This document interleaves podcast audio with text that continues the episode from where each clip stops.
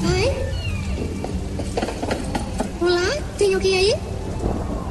Espere, eu procuro meu pai, eu... Curioso.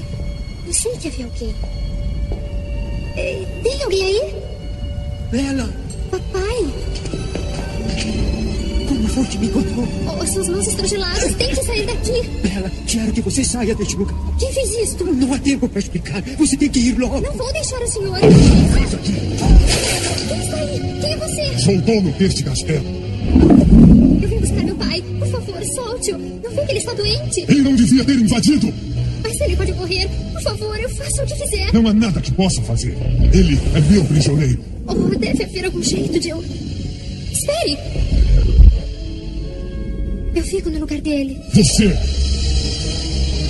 Você quer que eu aprenda? Bela, não, não sabe o que está fazendo. Se eu ficar, você deixa ir? Deixa. Mas deve prometer que vai ficar para sempre. Venha para a luz.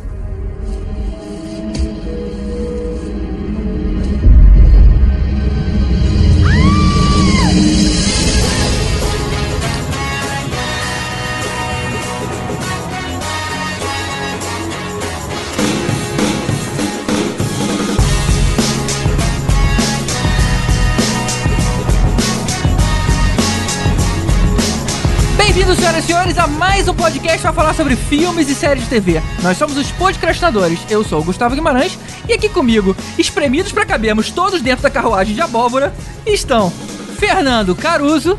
Fala pessoal, já quero começar dizendo que eu fiquei muito decepcionado com a Hermione demorar duas horas e meia pra quebrar um feitiço.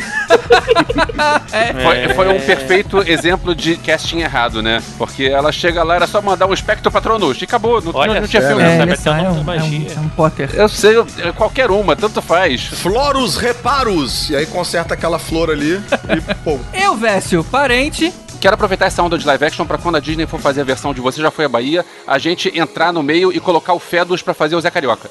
Podcastinadores em Ah, boa, Hollywood. Boa. É Fedos, cara. É Fedos. Fedus, Fedus, dá no mesmo. É o papagaio, dane-se ele. Eu acho que você vai ter que competir com a Ana Maria Braga por essa vaga aí, que ela vai querer pôr o Louro José.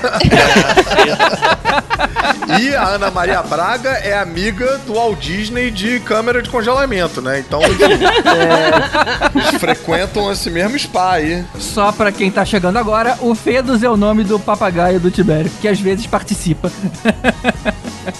Tibério Velasquez.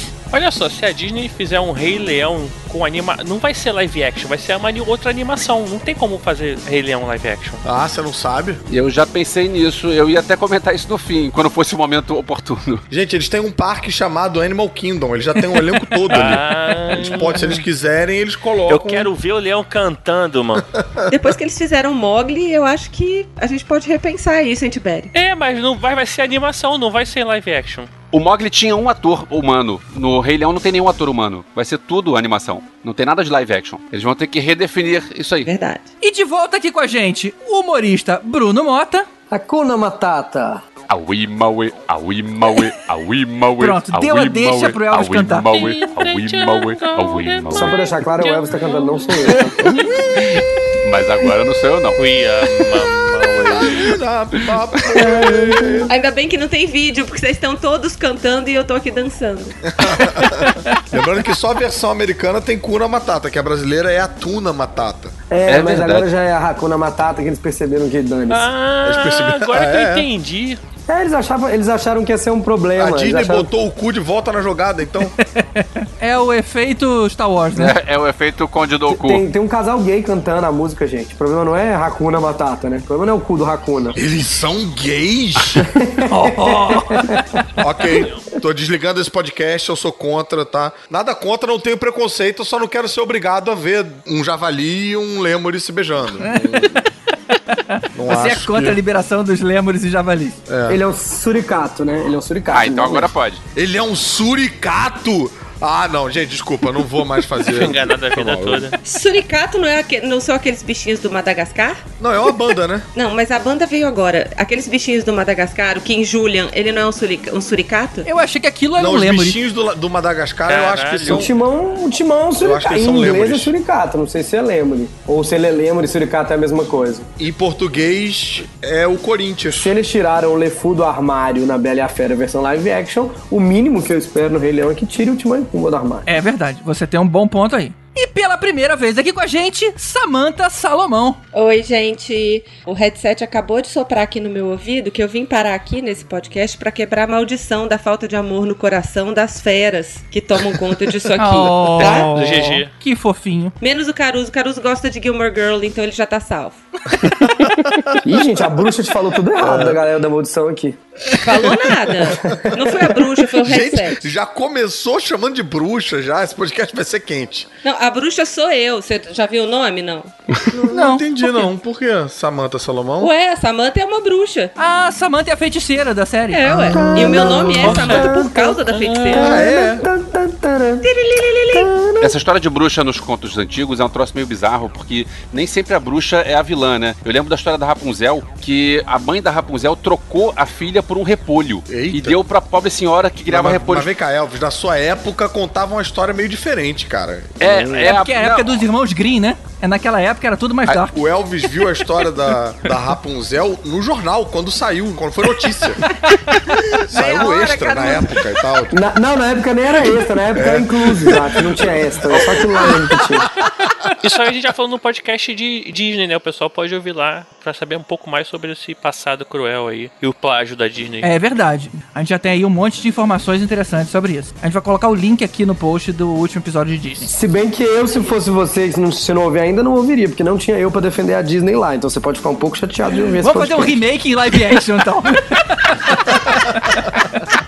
Então é isso, gente. Embalado pelo recente A Bela e a Fera, que estreou nos cinemas há algumas semanas, a gente resolveu conversar sobre as animações da Disney que estão seguindo por esse caminho das versões em live action e que parece estar consolidando a próxima era de produções da Disney.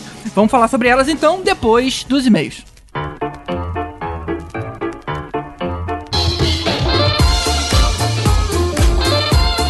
Aí, Tibério, quais são os dois e-mails que a gente vai ler hoje? Então, gente, no último episódio a gente teve vários comentários a respeito da questão do whitewashing aí, que o Gordillo deu uma, uma ênfase aí maior, e aí teve umas críticas. Uns concordaram, outros não, né? Concordar, né? É, foi um tema bem comentado, né? Essa questão. Controverso, né, cara? Controverso, isso. Boa palavra.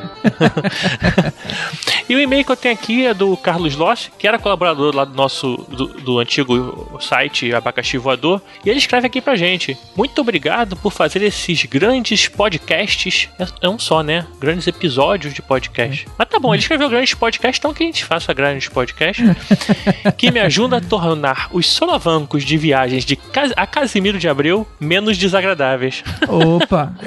Mas também deve demorar umas 3 horas pra chegar lá e deve ver os dois por vez, né? Acho que é por isso que ele tá conseguindo ouvir tudo, né? É. Tão rápido.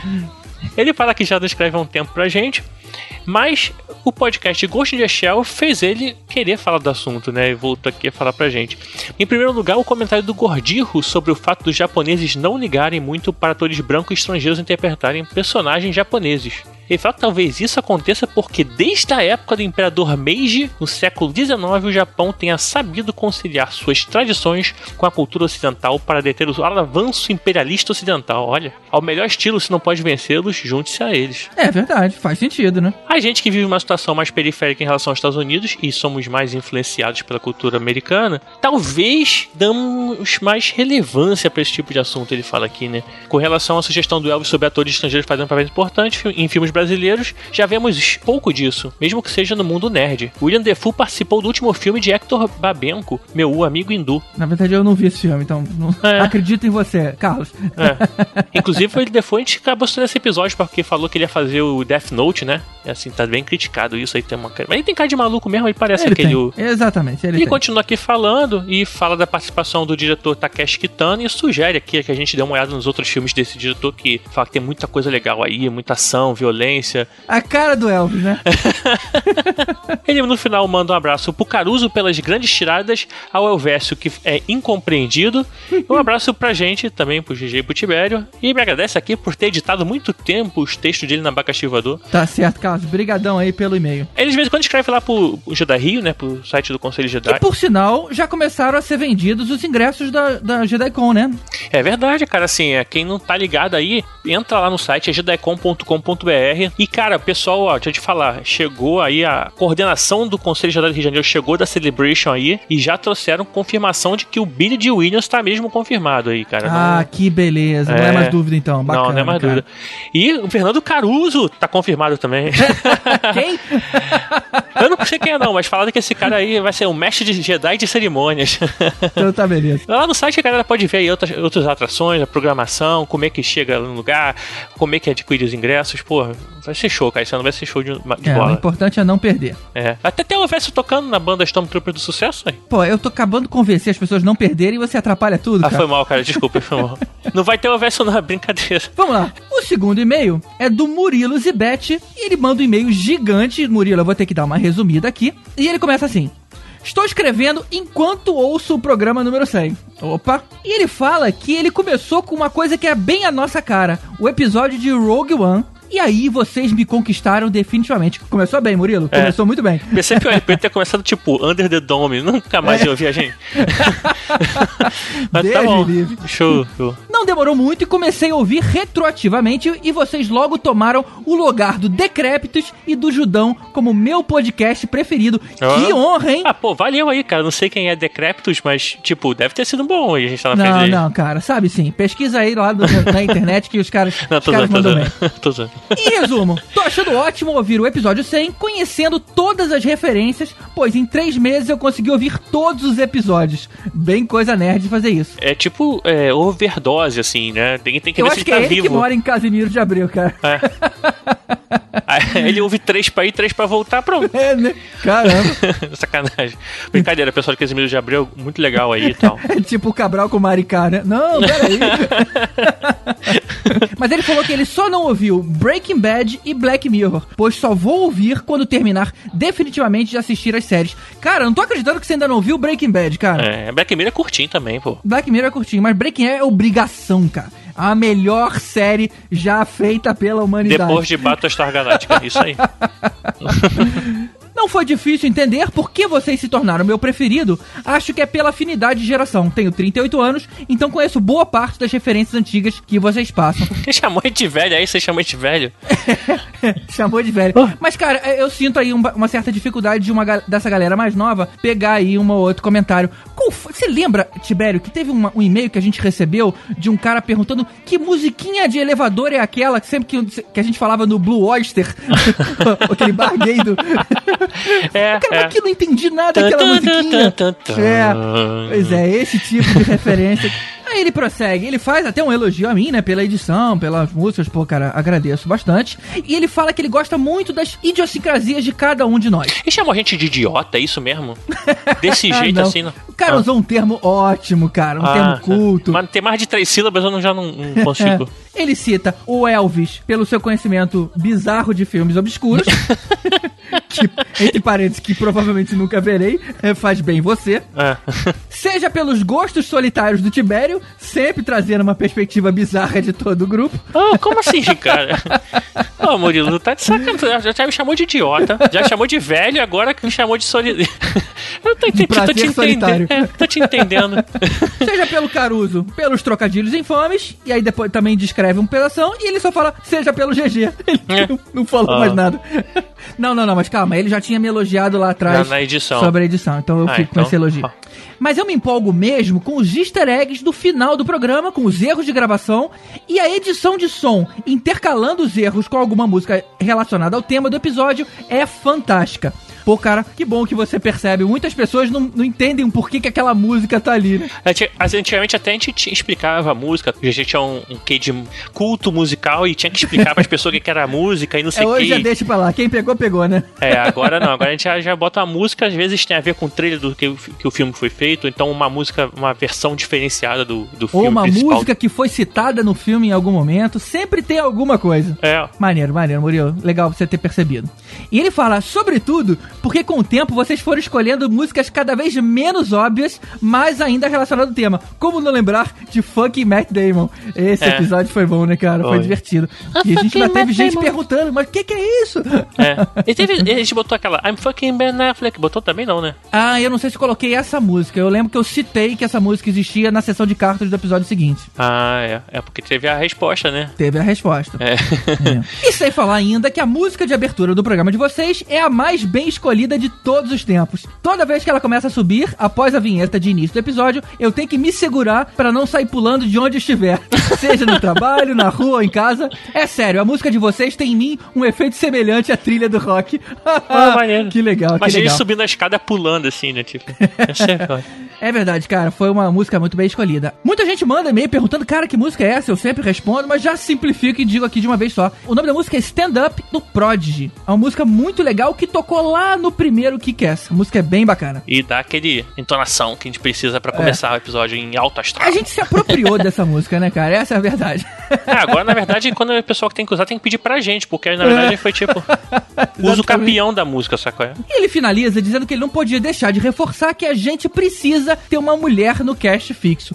Isso fica evidente a cada episódio com participação feminina. O podcast só cresce em ponto de vista e vocês também ampliam seus horizontes. A maioria das minas, ele deve ser de São Paulo, que participou, botou evidentemente vocês para pensar em pontos de vistas que nós homens nunca tínhamos percebido. É, isso é, cara. Mas assim, a gente sempre tenta, a gente sempre tenta É isso mesmo, cara, apoiado. A gente precisa arrumar meninas que queiram mais falar com a gente. Acho que a gente tá meio ignorado aí na podosfera. É verdade. né? Ficam recusando, poxa.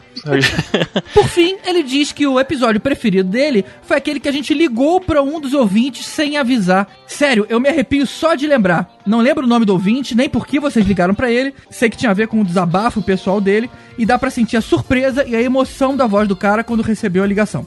Sem brincadeira, naquele momento vocês se superaram. Murilo, sabe que a gente tentou encontrar esse esse pedaço pra colocar no episódio 100 e a gente não achou, cara. A gente começou a vasculhar, dividimos aqui as tarefas. Gente, você ouve tantos, você ouve tantos. Vamos achar que episódio foi esse e a gente não conseguiu. Chegou perto aí do dia da gravação, teve que ir sem esse. Mas realmente seria um, um pedacinho que a gente teria colocado ali com orgulho no episódio 100. É verdade. O nome dele, por acaso, é Raul, né? E ele tá no nosso, lá no, no Telegram, no nosso grupo Telegram, né? E acabou Exatamente. que teve um, um outro padrinho nosso que começou a, patrocinar lá, o, ele apadrinhou o Raul pra padrinhar a gente, aí ele tá lá participando, não é? Tá lá, muito, Foi algo muito assim, né? legal, muito legal. Foi legal. Agora, Murilo, você também não sabe que episódio foi, né? Não pode culpar a gente. é. Inclusive, se alguém descobrir, por favor, vocês que estão É. maratonando aí, mas escreve aqui, por favor, aqui embaixo. Alguém lembra de onde foi isso? Culpa de Elvis que não ouviu tudo. Tem que botar culpa em alguém. botar. Então, muito obrigado, Murilo. Muito obrigado, Carlos Lozzi. E muito obrigado a todos aqueles que escreveram pra gente, seja aqui no contato arroba podcrastinadores.com.br, que mandaram um post lá no podcrastinadores.com.br ou um comentário lá no facebook.com podcrastinadores. É verdade. E não se esqueçam que você pode ser padrinho dos podcastinadores lá no padrim.com.br. E você pode se tornar um mestre Yoda, como Mário Rocha, o Sérgio Salvador, o Alessandro Solário, o Rogério Bittencourt de Miranda, o Marcelo Petego, o Éder Fábio Ribeiro, o Alberto Camilo ou a Carolina Lindoso Nietzsche, que são os Iodas do podcastinadores. Exatamente. Além disso, temos o Super Saiyajin Diego Reis e os mestres dos magos Alexandre Mendes e Rodrigo Dunley. Muito obrigado a eles e a todos os outros padrinhos. Valeu mesmo, pessoal. Um outro agradecimento super especial é ao Marcelo Pereira, responsável pelo 3D que abrilhanta as artes aqui É. do podcast. Valeu, Marcelo. E também só pra lembrar o pessoal que essa semana eu participei lá do Player Select, tem o podcast sobre jogos de videogame, que é o Playercast, e o tema foi Procrastinando com mix de séries e jogos. Foi até uma homenagem ao, ao Podcastinadores, que a gente participou lá falando de jogos que podiam virar série, que podiam virar filme, que filmes que viraram jogos e etc. etc. Pode ir lá, playerselect.com.br. E a semana passada eu também tive lá no Plataforma Geek, conversando com o pessoal sobre filmes policiais. Muito bacana. Indicações de alto nível lá pra vocês que curtem esse tipo de filme. Então é isso, gente. Vamos lá o que importa. Fiquem vocês então com o nosso especial sobre Disney Live Actions.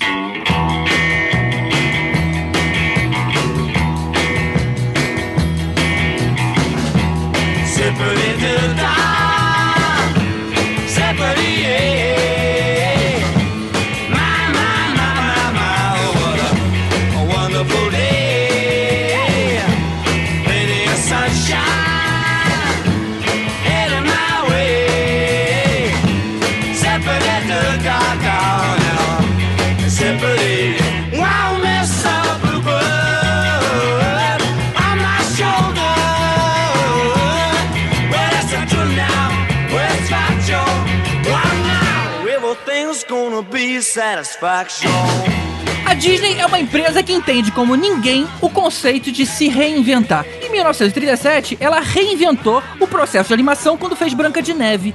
Em 1995, ela mudou tudo de novo quando lançou Toy Story renderizado por computador. E ao que tudo indica, estamos chegando perto de uma nova e promissora fase da Disney, que é pegar os maiores clássicos e filmá-los em live action. Claro que a animação 3D não vai acabar, porque não tem como fazer um filme tipo Carros em live action. Mas o que ela tem em mãos é um portfólio valiosíssimo disponível para refazer quando quiser. Agora, imagina quem não ia querer ver, por exemplo, Frozen um dia em live action. Olha o GG puxando a brasa pro filme preferido dele, né? Tipo, quem não vai querer ver Frozen Ah, live action? quem não vai querer ver Frozen em live action, cara? Não Oh, tem como. Por que, que você não assume, GG? Por que você não fala eu estou louco pra ver Frozen em live action? Não precisa jogar essa pergunta do ar. Pior é que eu tô mesmo. Olha, GG, eu acho que você já pode juntar as suas milhas aí, porque Frozen em live action ao vivo na Broadway abre na primavera de 2018 em Nova York. Olha só. Olha. Mas teve uma, ref- uma re- não é bem uma refilmagem, mas a sequência da Branca de Neve e o Caçador, que foi o Caçador e a Rainha do Gelo, se eu não me engano, coloca uma, uma Rainha do Gelo equivalente ao, ao tecnologia equivalente provavelmente ao que seria o da Frozen, só que numa versão bem dark. Ah, O problema é que alguém viu essa porcaria. Peraí, teve esse Ninguém filme? viu, É teve. importante a gente estabelecer aqui uma coisa, né? Pro ouvinte mais desavisado, que a gente vai falar de filmes, o ouvinte pode falar, ah, mas peraí, não falou de tal filme, tal filme, tal filme. A gente tá sendo bem específico, a gente tá só falando das produções da Disney em cima de animações da Disney. Então tem alguns é, live actions que foram feitos em cima de é, coisas que a Disney não tem Propriedade. os direitos, né? Tipo Peter Pan, Branca de Neve. Então esses vão ficar de fora. Peraí, peraí, peraí. Refraseando. É, a gente tá falando dos desenhos que a Disney tá fazendo a refilmagem do seu próprio portfólio. Exatamente. Não de, não de Exatamente. filmagem live actions de contos que são de domínio universal. É, não, as duas coisas, né? Nem filmes que a Disney fez live action que ela não tem animação, e nem de animações que viraram live action, mas que não foram produzidas pela Disney. Exatamente, é o remake da Disney dela mesma. Ou seja, isso vai excluir Peter Pan, isso vai excluir Branca de Neve e o Caçador. Não, não, não, não. Vai ter Peter Pan da Disney baseado no The Peter Pan da Não, Disney. não, não, peraí. Não, mas não, agora, não ter tem. Mas os futuro, anteriores tô não foram, assim como É. esse que eu citei não é. Isso. Bom, esse que eu citei não é nada, na verdade, porque ele não é baseado em nada. É, é um filme divertido, mas não tem nada a ver com isso. Aquele da Branca de Neve que teve com a Julia Roberts era da Disney Não. ou não? Não é Disney. Pois Não. é, eu achei que fosse da, com a Lily Collins, né? Você sempre vai saber que o filme é da Disney porque o live action vai conversar com a animação. Porque a Disney não quer se livrar de nenhum dos produtos, portfólios, tudo que tá no parque. Então, assim, a Bela vai vestir um vestido amarelo. Então o que você tá querendo dizer, Bruno, é que Cinderela não é da Disney. Não, Cinderela é da Disney, conversa com tudo. O vestido dela é azul. É, mas, mas eles se desentenderam nesse diálogo aí, né? É, teve uma liberdade criativa ali. Não, você tem uma Ah, o liberdade. próprio Malévola não tem nada a ver, cara. Não, mas a gente pode falar. a- Não viaja, Bruno, você está errado. Não, não tô não, gente. Pode ficar tranquilo. Eles têm liberdade, mas tem que conversar. Não quer dizer ser igual. Então, assim, a Bela vai vestir um vestido amarelo, a roupa da fera é azul, entendeu? É, é conversa, a linguagem conversa. A vila conversa, a Cinderela vai vestir azul. Até porque um desenho é, ele tem uma hora e pouquinho, né? Um filme tem duas horas. Você precisa de Isso, mais isso. informação ali. É. Você tem que ter alguma liberdade pra conseguir Claro, completar claro. a história. Mais ou menos depois a gente fala disso, porque a Bela e a Fera ficou longo demais e eu vou explicar por que, que ficou longo demais. Ok. Mas calma, calma, não vamos queimar, não vamos pular a pauta, né? Vamos. Pois é, não vamos. Vamos com calma aí. Não, eu concordo com o que o Bruno tá falando, até por conta do, do, do clima muito dark que essas outras anima esses outros live actions têm. Que não tem nada a ver, não, não, não encosta em nada na Disney. Tanto a Branca de Neve, a Chapeuzinho Vermelho, o João e Maria, eles têm uma, uma pegada muito GG, assim, sabe? Super brava, super do mal, muita gente morre, tem sangue. Achei que você fosse falar muito DC, enquanto o outro é mais Marvel. Você fala muito GG. GG.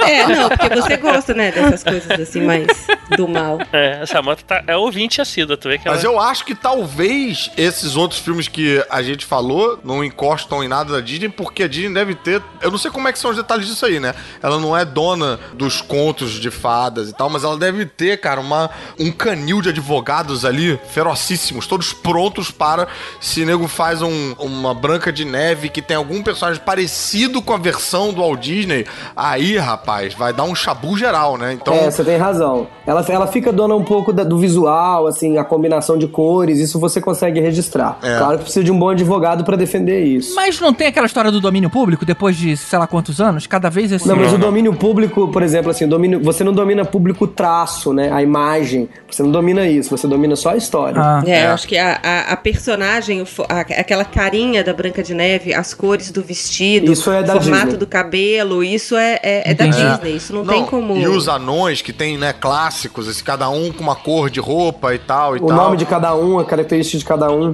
E se eu não me engano, teve uma vers- essa versão que saiu no cinema, em live action, eram oito anões, aí um morre, aí ficam sete, porque não podia ser sete anões, que sete anões é da Disney. Olha Olha só. aí, não sabia. E os nomes dos anões não têm absolutamente nada a ver com os nomes dos anões da Disney. Não era zangado, mestre, atinho, não tinha nada disso? Não, Não, a não. Não vou lembrar os nomes agora, mas eles não têm nada a ver. Só um detalhe, que esse João e Maria Caçadores de Bruxa, na verdade, eu acho que ele é bem diferente de todos os outros que a gente tá falando, porque é um filme com pé no trash, onde você tem um troço de época com metralhadoras e couro. então, eu acho que a a estética do filme, a proposta É. do filme é outra coisa. Não copia, né? É, Adapta aí, né? É, é- é outra onda. Eu vejo, pois é, é, acho que ele não queria ser um, um quero ser Disney. É um quero ser algo diferente. Mas o da Julia Roberts também é um pouquinho dark, né? É, mas não tem metralhadora, é o Não. eu É, mas é menos do que o outro, é mais O que, engraçado. o que é mais dark é o outro, é o da, da Charlize Theron. É o da Charlize Theron, exatamente. É. eu tava O confundindo da com o Julia outro. Roberts é quase um pastelão. É carnavalesco, é do cara que fez o... É verdade, tem aquele, razão. diretor, aquele diretor carnavalesco que eu esqueci o nome dele. Darcy Singh, talvez? Joãozinho Turdy. Joãozinho Dirty. Little John Tutty. Little John Turdy. É o cara que fez a cela com a Jennifer Lopes. Nossa senhora. Ah, a, a Cela, Odebrecht Director. O Bruno e as piadas políticas dele.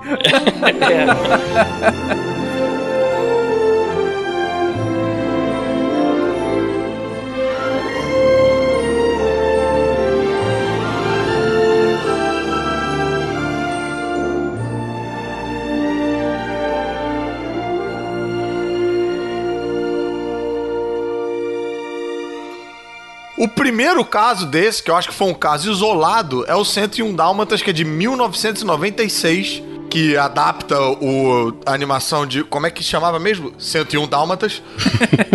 e faz lá o, né, o live action. Que é com House de vilão, hein, cara? É, não, na verdade, ele é assistente do vilão. Ele é Assistente Cruella. do vilão. É, Não, a ele é o vilão. Close. Ele é o a vilão. Cruella é, é a melhor resposta. Ele é o ver um pastelão. E é ele que dá o diagnóstico que um dos dálmatas, na verdade, é um cachorro branco com manchas pretas por conta de uma doença e raríssima. Mas le- a gente tem que lembrar que é uma outra época de um outro House, quando ele topava até ser o pai do Stuart Little, né? É, Ele- verdade. Ele era, ele era do pastelão House, né? Ele fazia um seriado de sketches com o Stephen Fry. É verdade. É, não, e ele não era conhecido nos Estados Unidos, né? Eu acho que ele tava meio querendo fazer essa. Você vê essa... o que, que a pessoa se, humi se humilha pra ser conhecido nos Estados Unidos, né? Não, enfim, você não precisa ir tão longe, né, cara? Aqui no Brasil tem gente que faz malhação até, enfim, não vamos entrar em detalhes. É, nos Estados Unidos, nessa época, ele não tinha nem casa. É, não, ele, fa ele faz a dupla de, de asseclas da Cruella Cruel, que apanha o filme inteiro. Não, e que é muito parecido com o desenho original. Muito, o- a cara muito. dele com a cara do, do maluco desenhado. Do Gaspar, do desenho, é verdade. Ele é bem parecido. A Glenn Close tá incrível de Cruella, né? Tá, igual, igual, igual. A Glenn Close tá tão incrível nesse papel que eu tenho certeza absoluta, até porque o jogo de câmera e tudo mais é exatamente igual ao que foi usado muito tempo depois pra fazer o Diabo Veste Prada. É. O momento em que a Glenn Close entra na empresa dela lá e fica todo mundo apavorado em volta porque ela é super do mal, aquilo é retratado idêntico no momento em que a Miranda Priestley entra na redação da revista e todo mundo se apavora, até o jogo de câmera é igual. É, maneiro. É, que E legal. o Diabo Veste Prada foi 10 anos depois, em 2006. Maneiro. A, a Glenn realmente tá muito close da referência original.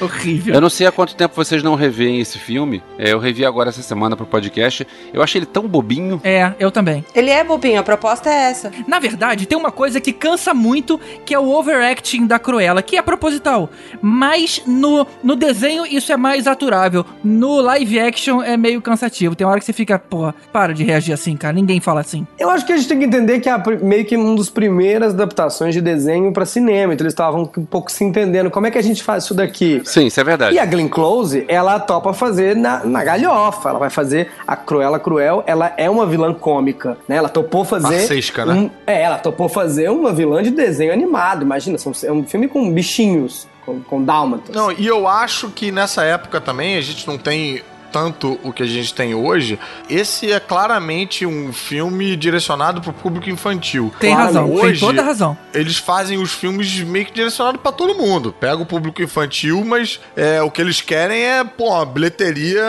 estourando aí, Que é né? que a criança se diverte com uma piada, mas os pais se divertem com outra piada. É isso esse filme não tem. É, eu acho que agora o pessoal samba mais pra ter uma bilheteria mais bombada, né? A exigência também ficou maior, né? Quando você tá começando, eles é, foi o primeiro. Tudo que vinha era novidade, tudo era bacana. Se você for levar pro contexto de, de 96, e que era o primeiro, e que era aquele monte de cachorrinho vivo de verdade, fazendo a mesma historinha do desenho acontecer, isso por si só, lá para aquela época, já era espetacular. Hoje em dia realmente parece chato, porque a gente tá comparando com o que a gente já tem hoje, É. que é muito mais bacana. É, mas olha só, na época eu já achei infantil já. Isso aí eu, eu nunca achei legal pra caramba. Alma. Hoje em dia eu acho que eles entendem que eles têm dois públicos que eles querem pegar, que na verdade somando vira o público como um todo. Um é o público que viu aquele desenho quando era criança e agora cresceu e é um público consumidor pra ir no cinema conferir, e o outro é um público infantil que eles podem formar uma nova um novo público consumidor, né? Uma galera que vai conhecer essas versões agora, não na versão Isso. de animação. Eu acho que é vol- voltado pro adulto e a criança pode ver. Não tem palavrão, não tem violência. Aham. É, exatamente, eu acho que tá nesse, nesse sentido. Eu acho que ele não é voltado pra criança, ele é voltado mais pra quem viu os originais, assim, pra quem vive desse saudosismo e a criança também vai aproveitar, lógico, porque é uma adaptação de uma coisa que na época as crianças viam. Então, Aham. tanto que a ordem dos filmes até que de lançamento, se você prestar atenção, você vai ver que ele mais ele assim, ele é tão antigo quanto os filmes originais, tipo, você começando lá pelo Não, é, não, não, aí não- Malévola, ou Não, não Cinderela, é, não- é, Ah, você tá fazendo começando do Cinderela. É, o próprio Cinderela, o, o Jungle Book e assim. Se é, fosse o primeiro, seria Branca de Neve, né? É, só que a Branca de Neve é o medo, né, de você errar, né, logo no, no clássico, né? É, eu acho que simplesmente é o que deu pra fazer. Não tem, né? Acho que Agora, é, eu acho também que, mesmo esse conceito que a gente tá falando agora, eu acho que foi um conceito que eles foram afinando ao longo dos anos, porque ele não começou claro. Ele não já vem no, no próximo filme que a gente tá considerando nessa lista aí, que é o Alice no País das Maravilhas. Esse conceito ainda não tá muito arrumado, assim, de, do que, que eles estão fazendo, pra qual público tá direcionado. Eu acho que esse conceito vai ficar amarradinho mesmo em A Bela e a Fera. é, essa retomada, né? Começa meio com Mogli e vai indo pela Bela e a Fera. Porque são, são coisas muito diferentes. 101 Dálmatas é uma comédia pra crianças que fez muito sucesso. A gente não pode lembrar que tem 102 Dálmatas. Sim. Que é centrado na Cruella, de tanto sucesso que ela fez. Ah, e o. Alice, é. É, E o Alice é um projeto pessoal do Jim Burton, porque não é, não é a refilmagem do Alice no País das Maravilhas, é a volta dela pro País das Maravilhas, né? Somando a isso que você falou, Bruno, eu acho que essa retomada com o conceito vem até antes de Mogli, vem em Cinderela e acho que eles vão se aprimorando Isso, isso. é, de Cinderela pra Mogli e de Mogli pra Bela Fera. A Bela Fera eu acho que agora tá claro, né? É, o sucesso de um viabiliza o outro, comercial. Sem dúvida, sem Dinheiro dúvida. mesmo, né? Olha, esse fez sucesso, vamos tentar o próximo. É, E isso. será que eles também não estão dando ouvido também às críticas também pra se direcionar, pra afinar? Porque eu vi a diferença claríssima de Cinderela pra Bela e a Ó, Fera. eu- a impressão que eu tenho, eu que sou bem fã de, de Disney, de- desse universo de princesas e tudo mais, é que tanto Alice, Malévola, Cinderela foram filmes que, ainda que inspirados nas histórias dos desenhos, eles não são tão fiéis assim à história. Aham. né? O Mogli e a Bela e a Fera, não. Mogli e a Bela e a Fera, de fato, são. é, a Bela e a Fera, a única diferença são as músicas a mais. Calma, Elvis, não precisa reclamar agora.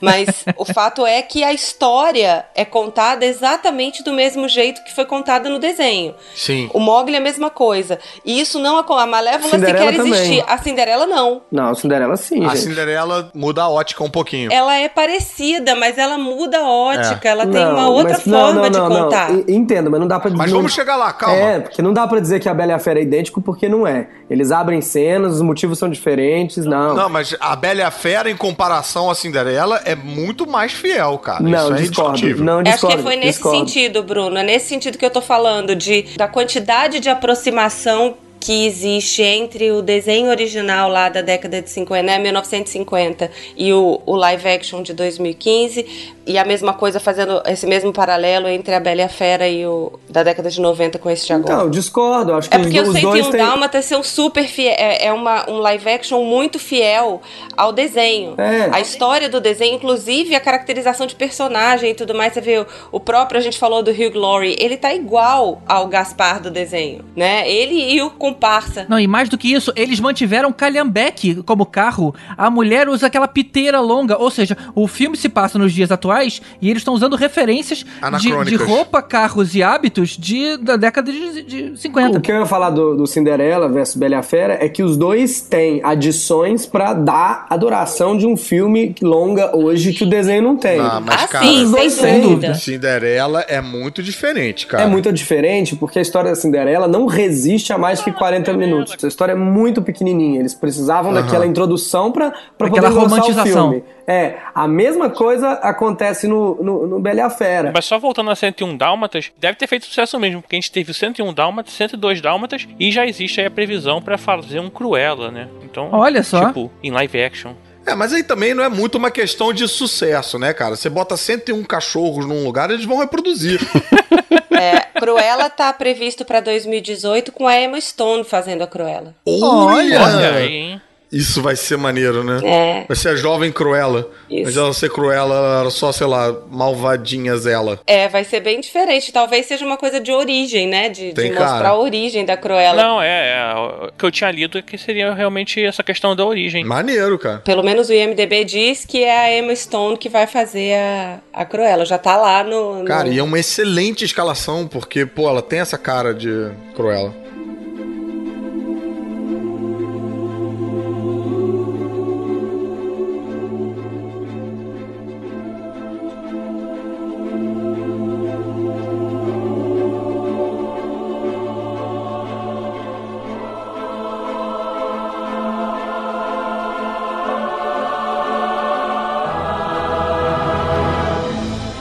E do 101 Dálmatas, eles vão em 2010 tentar de novo essa ideia com a Alice, que é um projeto pessoal do Tim Burton, né? É, ele não é uma refilmagem do desenho, ele serve uma- como uma continuação do desenho, mas mesmo assim repete algumas das tramas iniciais, fazendo aquele lance de servir aos dois públicos, a quem lembrava do Alice e a quem nunca viu Alice. Então, assim, ele ainda tá numa, numa época que a Disney tá entendendo o que, que a gente faz. Olha, talvez live action seja legal, hein? Hum, será que esse é o caminho? Já começava a ter tecnologia, né, Pra fazer isso, pra fazer aquele mundo de forma mais crível, que é algo que eles não tinham antes. É, eu acho que é, é o veículo perfeito pro Tim Burton fazer Tim Burtice, né? é, verdade. Eles tinham que adaptar alguma coisa, porque afinal, no filme do Tim Burton, o Johnny Depp tem que ser o ator principal e o, o Chapeleiro Maluco não era o ator principal, não era o personagem principal. Então eles tiveram que adaptar pro Chapeleiro virar o principal. O Johnny Depp é o primeiro nome dos créditos. Ah, é com Johnny Depp? Eu achei que fosse com a Madonna. O Johnny Depp falou que se inspirou na Madonna pra fazer o, o Chapeleiro e no Michael Jackson pra fazer o Fantástica Fábrica de Chocolate. Olha Sensacional. só. E no Kate Richards pra fazer o, o Piratas do Caribe. É, é isso. Para palmas para Johnny Depp. É o pai dele. Ah, não, é- não vamos maldar o Johnny Depp. Ele toma conta quando ele faz bem o filme, né? Ele Sim, toma sim. conta, não tem, não tem pra ninguém. Eu achei no 2 ele ficou um pouco subutilizado. Não, é porque ele não podia. Ele tinha outras gravações, uma questão de cachê, ele aparece pouco mesmo. Parece bem pouco. Agora, GG, você falou do- da qualidade técnica. Eu lembro que. Eu, eu não sou muito fã de, de 3D pra dar profundidade nos filmes. Eu lembro que esse aí era um que a- a- o 3D era claramente tosco, porque tem uma cena que eu lembro que era, eram camadas, não era um, um troço real. Era tipo aqueles livros antigos que a gente abria de criança, sabe? Que, que vem, tem várias. Pop-up. É, pop-up. Parecia isso. É que, se não me engano, tecnicamente, o Alice não foi feito em 3D. Ele foi jogado naquela tecnologia 3D falsa, sabe? Que você. É. O filme não Sim, foi sim. feito 3D Ele originalmente, foi você convertido joga. em no- 3D. Foi convertido. Por isso que não é tão bom. Hoje eles conseguem converter com uma qualidade melhor, mas Sim. naquela É. época tava, realmente É, era bem e no- fraquinho. o segundo já é feito pra ser 3D. É porque esse é um filme que, além do óculos 3D, você precisa de uma dose de LSD também, que alguns cinemas oferecem, né? Pra você curtir Isso. mais o, o filme. Sessão ali da meia-noite, meia-noite e meia. Você falou que esse é um projeto pessoal do Tim Burton, mas assim, esse projeto é da Disney, inclusive, antes de oferecerem pra ele, pro Tim Burton, eles ofereceram o papel pra é, Anne Hathaway. E aí ela até recusou, e depois que ela veio aceitar quando o Tim Burton entrou no projeto. É, Ah, olha, o- que legal. Ela é a irmãzinha, aquela É a rainha branquinha, né? branca. Ela é a rainha branca. bran- Isso, branca. Não, é, na verdade, ela, ela não, não é isso, não. Ela não pode fazer o primeiro, porque ela não tem agenda, ela só faz o segundo, né? Não, ela faz o Não, primeiro. ela tá nos dois. Faz o primeiro? Faz, ela é a Sim, rainha branca nos Ah, dois. não, não. Ela, ela, ela foi convidada pra ser Alice no primeiro momento, num primeiro momento que o filme não, não Ah. rolou, não teve o filme. Aí quando volta o filme, eu acho que a Disney tinha essa ideia e o Tim Burton também tinha vontade de fazer Alice. Então quando cai na mão dele, ele fala: ah, Alice é uma coisa que eu tenho vontade de fazer desse jeito aqui, galera. Eles falam: beleza, faz aí do jeito que você quiser. Mas ele só fez o primeiro, né? O segundo é de outro diretor. Sim. É o cara que fez os, os filmes dos Muppets. É o James mas, James Mas a- Bobbin. James Bobbin. mas a produção é do Tim Burton, né? Do segundo. Sim, sim, é o James Bobbin copiando o estilo do Tim Burton. Você olha o filme e você pensa que é do Tim Burton. E pensa, é, parece, será que é? Será que não é? É, é, não é não, mas parece ser. Agora, esse filme foi a sétima vez que o Johnny Depp trabalha com o Tim Burton e a sexta vez da Helena Bonham Carter. Interessante, Tibério. Normal, né? Legal, hein? Parece aquelas Porra, estatísticas Galvão Você Bueno. né? tem outros números pra gente aí ao longo desse episódio, Tibério? Sim, claro, vamos, vamos ver. Vamos ver. Fala que ganhou dois Oscars, Tibério. Fala que, fala que ganhou Oscar de direção de arte e de figurino. Ganhou Oscar de melhor direção. Se você usar o dinheiro da bilheteria, você consegue comprar quantos Unos mil? Porra, é. Nossa senhora.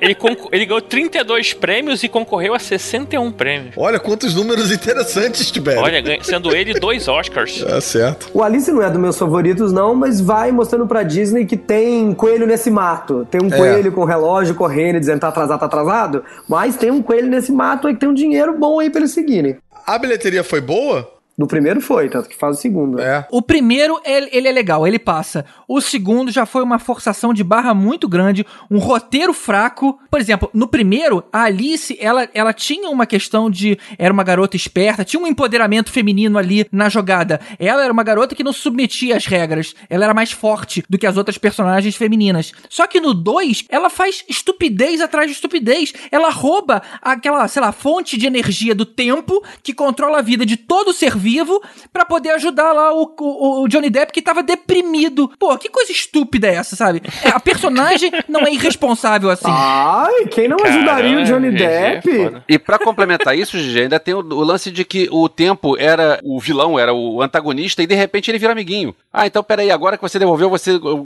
sou seu amiguinho? Não, você, você me roubou o Não troço. estou mais você não é minha com amiga, você, você né? não está do meu lado. O 2 realmente fez menos dinheiro e é mais zoneado, mas é mais bonito, é bem mais agradável de ver, os efeitos são são bem legais. No, no 3D é uma experiência, assim, que paga pipoca. Não, menos dinheiro é sacanagem, porque ele não chegou nem perto de bater o custo do filme nos Estados Unidos e, e muito longe do toda a arrecadação do primeiro filme. Ah, não, muito longe. Mas, mas, mas no mundo ele se pagou, deu dinheiro. Vem cá, e aquele outro Alice no País das Maravilhas live action, que também tem dois, meio anos 80, 90. Era da Disney aquilo? Um filme bem tosquinho. Não sei do que você estava falando. Eu não sabia. Eu estava Não falando. sabe, não? É, Pera aí, também vou não colar sei- aí não pra vocês não, agora. Cara, eu vi uma série que teve de televisão há uns 10 anos atrás, mas que não tinha nada a ver com a Disney. E, é verdade, teve essa série, foram dois episódios, né? Ah, e teve uma outra série que foi incidental do Once Upon a Time, que chamava Once Upon a Time in Wonderland, que, que só contava a história da Alice, mas que colocava ela namorando, acho que era o Aladdin ou um outro. É esse Caruso que você tá falando, não? Não, vou- tô colando aqui. Cara, era um que dava muito medo, porque a menina era meio assustadorazinha. Não, isso não é da Disney, não. Tá. Se ela não respeita as cores, não é Disney. Se a gente continuar falando de adaptação, tem toda a série Fábulas da Vertigo, que Agora você vê bem o que o Bruno tá falando, né? Vocês estão vendo a imagem aí, né? O vestido é exatamente igual e o cabelo é igualzinho da menina, tem essa cara meio de avental na frente e tal, mas troca do azul pro vermelho. Aí eu acho que eles conseguem se livrar dos advogados da Disney que em 85 não deviam ser tão ferozes quanto hoje em dia.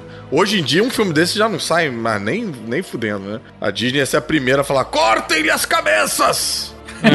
Exatamente. Caramba, então teve, tiveram vários aqui, né? Teve um pra televisão de 66. Ah, sempre tem, gente. São clássicos, né? Alice, Branca de Neve, sempre tem, ué. Tem, um- tem um Bela Fera live action há pouco tempo também, uma produção franco-alemã. Ah, o francês. É, o fran- é lindo. É lindo, lindo, lindo, lindo, lindo. Não vou dizer que é a mais bonita, mas é incrível. É super bem feita e super bonita. A história é linda. É bonitinho, é bonitinho.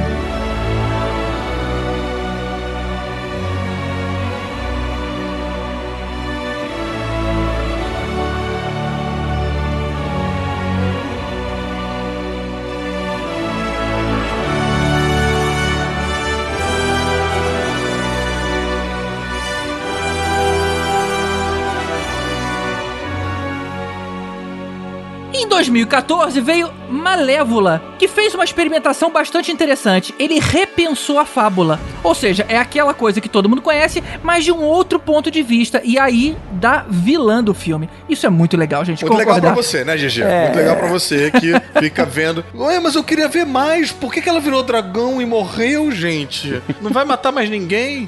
Não, cara, porque a gente descobre nesse filme que ela se tornou má por amor, cara, por rejeição. Ela tinha um histórico, tinha é, um não, mas background. peraí. Descobre, porra, meio entre aspas, que isso é um retcon. O nego inventou É. isso depois. Isso não é verdade. ok, ok. Essa foi a hora do filme que o GG ficou triste. Mas foi por amor, não foi por maldade? É, lembrando que o Malévola é mais um desses filmes que ainda não tá fazendo as adaptações igual elas eram, né? Eles estão ainda se entendendo com a linguagem. Eles fazem essa brincadeira É, de querer contar reinventar. a história da Malévola. Por que, que ela ficou má? Por que, Samantha, que ela ficou má? o que aconteceu? Olha, por que, que ela ficou, eu não sei, mas que ela tava fadada a isso, ela tava. Porque alguém que é batizada de malévola. Ela não Ah, é tava nem verdade. fadada, ela tava fudida mesmo. Não é? Ela sofre da maldição do Smurf, né? A maldição do Smurf. Você é o Smurf inteligente, você é o Smurf gênio, você é o Smurf forte. Você tem que ser burro, você É, tem que acabou. ser. É, não, você nasceu pra ser má. É isso. Mas eu quero jogar futebol, mas você é o Smurf vaidoso. É, É. Poxa vida, eles tiveram uma oportunidade sensacional de de repente ter dado um nome mais bacana pra ela quando ela nasceu e depois ela ficar. e o apelido de Malévola, né? É, o apelido Pois de é, Malévola. Não, a criatura. Eu ainda fui pesquisar pra ter certeza absoluta de qual era a tradução de Maleficent. E é isso mesmo, É. é, maléfica. Que faz o mal, exatamente. Se a criatura já nasce batizada e é batizada com esse nome, boa coisa não vai poder dar. Ficou marcada pra vida, né? Vamos lá, gente. Full disclosure sobre mim, sobre este tópico. Eu acho esse filme um erro, um equívoco, um abacaxi, um ananás. Eu vou me revirando enquanto eu assisto. Eu acho que o Disney, ele se revira no túmulo de gelo dele, dentro da câmara cri- criogênica, onde ele está congelado. E eu acho que ele mesmo falou assim: o que é esse filme? Me congela mais 10 anos. Esse aí é um negócio assim. Por quê? E por quê, gente? Porque sou uma pessoa má, que só tem gelo em seu coração? Não, pelo contrário. Porque assim como o GG, quando me apresentaram essa ideia e falaram, nós vamos contar pra vocês o que tornou Malévola, o que aconteceu de fato. Eu falei, ah, que interessante, eu quero saber qual é a verdade dessa história. E eles fizeram qualquer coisa na cabeça deles. É uma fanfic, é vagabundo, é ridículo. É uma fanfic, mas é bom, cara. É uma história legal, É cara. uma Você vergonha. compra a Angelina Jolie ali de malvada. Não, eu, eu tô com o Bruno, cara. Eu não gosto, não. Além de, de eu achar, assim, bem fraco, a proposta deles, que é vamos contar o ponto de vista da vilã, vamos contar a história da vilã, eles destroem quando eles fazem a vilã virar mocinha. Tipo, é, falta uma coragem de ir até o final contando a história da vilã. É, concordo. Exatamente isso, Caruso. Assim, não fui eu que falei pra eles: olha, eu quero ver vocês me contem. Desafio, me contem o lado bom dessa história que vai dar lá no dragão que mata a Bela Adormecida. Não, foram eles que bateram na minha porta e falaram: olha o que a gente tem aqui, nós vamos contar pra vocês o que aconteceu de verdade. Bruno, desculpa te acordar. É, aí eu fui lá e falei, tá bom, toma aqui meus 30 reais do ingresso, deixa eu ver. E eles me contam outra história, cara. É, como, se, é como se o Michel Temer batesse aqui e falasse, eu vou contar a verdade atrás da Dilma. Na verdade, ela é um ET que quis sugar todo o sangue das pessoas, porque ela também tem uma comunidade com os vampiros e os extraterrestres que estão de outro planeta. Não, diz Michel, não é isso não, cara, tu tá louco. É, mas eu veria esse filme. Esse filme eu ficaria mais interessado do que eu. Porra, não veria não. E, e outra coisa também, além de transformar ela numa mocinha, o filme não encaixa com a história do outro. O que me deixa mais chateado é na hora que ele não dá no outro filme, cara. Não, não encaixa com outro filme que eles inventaram. E ele meio que. E ele não faz, tipo, o preâmbulo da, da história, não é a outra linha temporal. Ele conta ao mesmo tempo. Ele reconta o filme, ele reconta a Bela Adormecida É e reconta errado. E ele, inclusive, acaba com todo, ele descaracteriza completamente a figura do príncipe, que é super. impre- Não, e a figura do príncipe, que é super importante no, no desenho. É o príncipe que dá o beijo do amor verdadeiro. E aí, de repente, você ter toda essa galhofa Ah, de que o amor de verdadeiro vocês. vem da própria Malévola, isso pra mim foi uma decepção. Eu acho até que poderia ter a brincadeira de, ah, a gente achava que era o príncipe, mas uma hora que ninguém tava olhando foi ela. Por mim, tudo bem, desde que eles fossem fazendo encaixar. Só que eles não fazem encaixar. Não, mas no final, olha só, a primeira coisa que vocês têm que entender é que são lendas. Lendas, elas podem ser contadas por várias pessoas de forma diferente. Então, assim. Eu acho que você que não entendeu a proposta. É, pois é. as- então vai fazer o filme igual foi o da Branca de Neve. Outra coisa é que, assim, no final do filme, você pode entender que o príncipe que acordou ela. Não, não pode. Não, não pode. Você não pode. ia gostar se o filme agora, o Rogue One, não encaixasse no Star Wars? Golpe baixo, hein? Golpe baixo. É, nesse filme aqui, o Darth Vader é irmão da Princesa Leia. Porque a gente resolveu que na história vai ser melhor. Cara, é a mesma coisa. É a Disney me contando o passado de um, de um personagem do filme dela. Não, e na verdade, o raio da Estrela da Morte passou raspando em Alderan e Alderan não explodiu.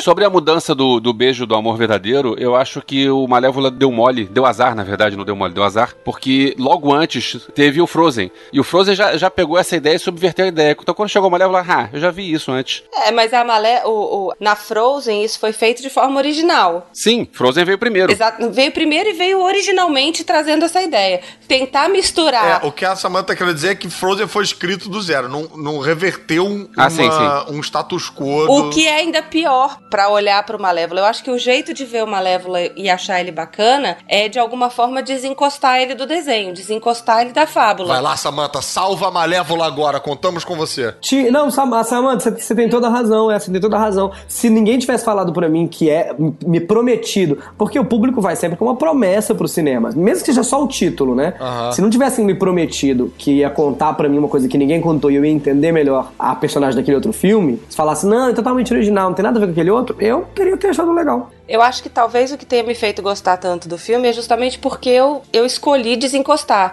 A partir do momento em que eu entendi, porque me caiu a ficha do- da história do beijo um pouco antes dele acontecer. Na verdade, assim, minha primeira impressão eu achei que o corvo era apaixonado por ela e que o corvo é que tinha o amor verdadeiro por ela, não o príncipe. Porque o corvo olhou por ela a vida toda. Então eu, eu um pouco achei que era o corvo e depois entendi que não, que só podia ser mesmo a Malévola, porque aquele príncipe não. Era um borra-botas. Mas, Mas espera rapidinho, você diz que te caiu a ficha, você quer dizer que você, antes da conclusão do filme, você assistindo o filme, você, você se ligou. Na sala de cinema eu me liguei. Na hora que ele entra, que ela, ela faz um feitiço lá pra ele no meio da, da floresta. Ele fala que ele tá querendo chegar no castelo. Ela fala, então beleza. Ela joga lá um pozinho de pirlim-pim-pim nele. Ele dorme e ela carrega ele voando até o castelo.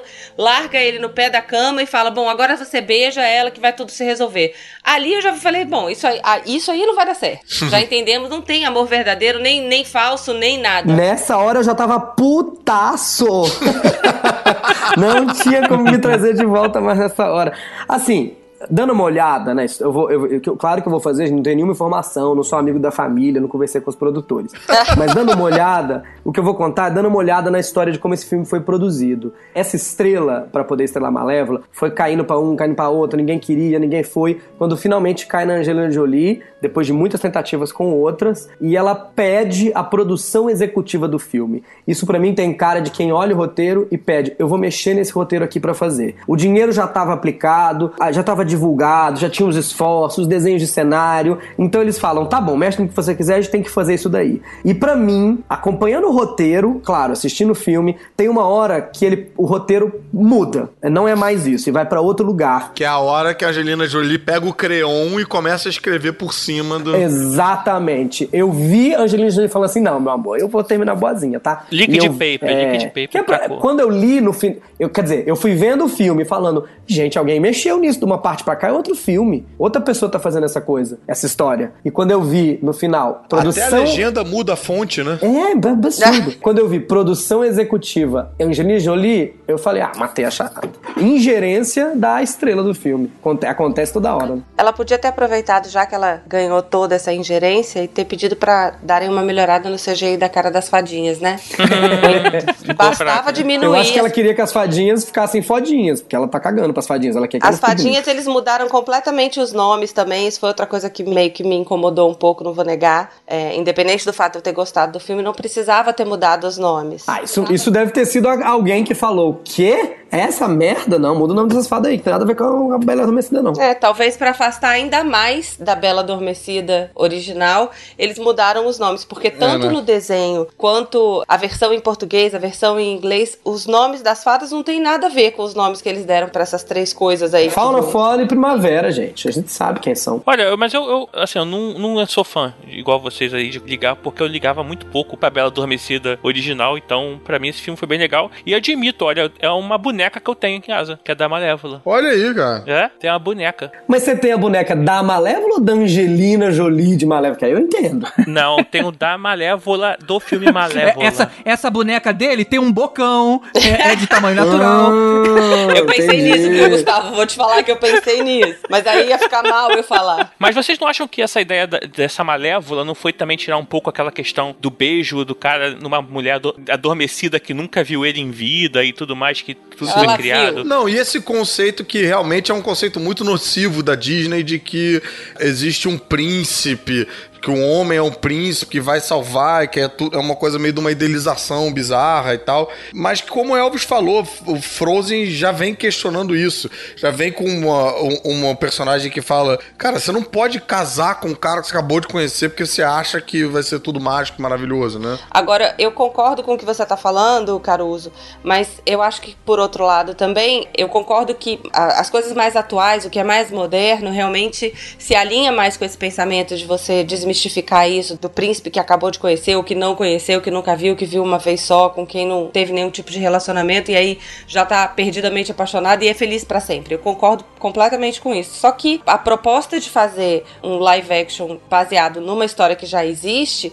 o que acabou transformando, voltando um pouco, né, já adiantando um pouco a coisa da Bela e a Fera, é o quanto se aproxima ou não daquilo. E na história original da, da Bela Adormecida, ela de fato tinha visto o príncipe uma vez na floresta, do mesmo jeito que acontece no filme, e ali eles desenvolveram o amor verdadeiro, que era o que o- os contos de fada daquela época mostravam, proporcionavam. Isso foi outra coisa que talvez eles tenham tentado mudar e que afastou mais ainda, porque na verdade, assim, não é um live action de uma história que já tinha sido contada. Ninguém nunca tinha contado a história da Malévola antes. Eles usaram a Aurora, é, é- ela não é a protagonista, ela é coadjuvante do assunto. É. Não tá ali se contando a história da Bela Adormecida. Não, e só, só pra pontuar, assim, eu acho essa ideia genial de mostrar a história de um outro personagem dentro dele. Eu vou fazer de novo a comparação. Eu acho genial você explorar o Rogue One. E acho genial quando encaixa. Essa é a magia pra gente, Sim. né? Sem dúvida. Quando no finalzinho do Rogue One vai aparecendo, é que você fala, nossa, que legal. A piada é essa, a brincadeira é essa, ué. É, você contar outra história com a mesma história. Agora, quando você conta outra história e é outra história, você fala, ué, ô, ei, peraí, então me Ué, enganaram. É uma promessa. Eles, ó, tô te prometendo, eu vou te dar isso aqui. Se eu não te dar no final, você me enganou. É uma lenda, as pessoas contam de forma diferente, é passa de geração em Ei, geração. meu Deus, alguém explica pra ele aí do que a gente tá falando, cara.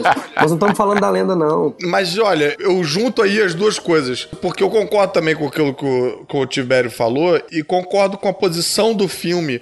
Com a tentativa do filme de desfazer um pouco desses conceitos que já estão ficando muito arcaicos. Mas o meu lado fãzoca ficou incomodado um pouco com essa, essa falta de casamento aí de né, original com remake, né? Que não era remake, era outro ponto de vista, blá blá blá blá.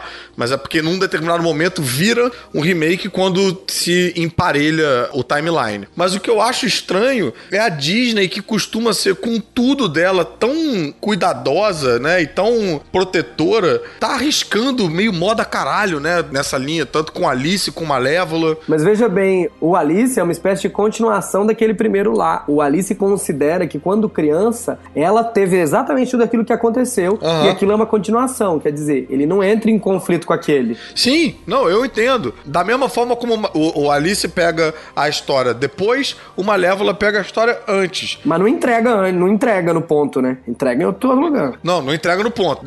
Derrapa na hora de entregar. Mas o que eu quero dizer é. Não é muito a cara da Disney pegar os desenhos clássicos e, e brincar assim. Eu entendo ela tá fazendo isso com Piratas do Caribe, com Tomorrowland. São conceitos meio abertos e tal, mas com. Pô, até o DVD. O Bruno sabe bem disso aí. Você não encontra, pelo menos você até pouco tempo atrás, não encontrava com tanta facilidade DVD e Blu-ray dos desenhos da Disney. Por quê? Ah, não, você não encontra. A Disney tem um plano de lançamento, ela lança de 7 em 7 anos e não comprou, não compra mais. Ela lança muito limitado. Exatamente. Ela não deixa assim pra cair nas lojas americanas por R$ 9,90. É, na época que eu tinha videolocadora, tinha esse esquema mesmo. O desenho eu lançava em VHS e não sei como é que é com o DVD, como é que funciona, porque hoje em dia o DVD Blu-ray dura mais tempo do que um. Acho que dura mais tempo do que um VHS. Mas tinha esse negócio dele ser relançado. Então tinha isso mesmo. É, ele sumia do mercado e só era lançado anos depois. Relançado anos depois, como se fosse novo. E ela ainda faz isso com um DVD, que é uma coisa que você vê uma porrada de DVD na caixa de promoções de DVD. Os filmes da Disney você não vê. Quando sai Rei Leão, sai a edição de 10 anos. Então, se você não comprar naquele espaço de tempo, você não compra mais. E aí você fica falando, putz, devia ter comprado. Ou seja, eles têm um cuidado, mesmo com o produto depois de lançado, dele continuar sagrado de uma certa forma. Ele continuar sendo especial. Aí vai lá e dá na mão de alguém e fala: Não, mas beleza, faz a merda que você quiser. Aí a gente vê. Eu acho pouco característico. Eu só acho que chegou uma hora que eles tiveram que falar isso, que já tinha muito dinheiro envolvido, eles falaram, bom, agora tem que lançar. Teve uma hora que eu acho que eles entregaram pra. Ah, vai, o que acontece aí.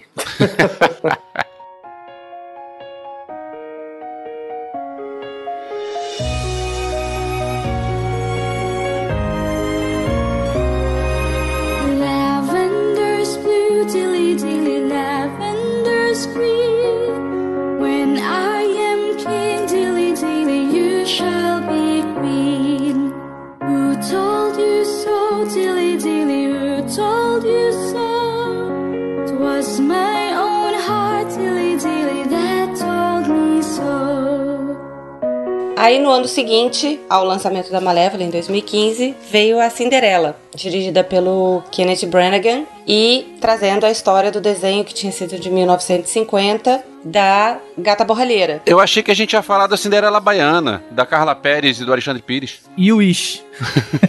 Não, porque o Cinderela Baiana, eu já aprendi em off com a Samantha, é com dois L's. O Cinderela da Disney é com um L só. E aí. Então por que, que a gente escreve com dois, se, se o da Disney é com um só? Não, a de 2015 também é com dois L's. A de 5 Na verdade, Cinderela Baiana é tão zoado que no cartaz tem a baiana com H e no, no filme tem baiana sem H. Então o filme já se sacaneia. Então esquece isso e vamos voltar pro Cinderela de verdade. Vale lembrar que é mais um filme da Disney com a Helena Bonham Carter, né? Exatamente. Que faz a fada madrinha. Baby de Bob de Boom. É, pois é, esse é o grande problema desse filme pra mim, assim.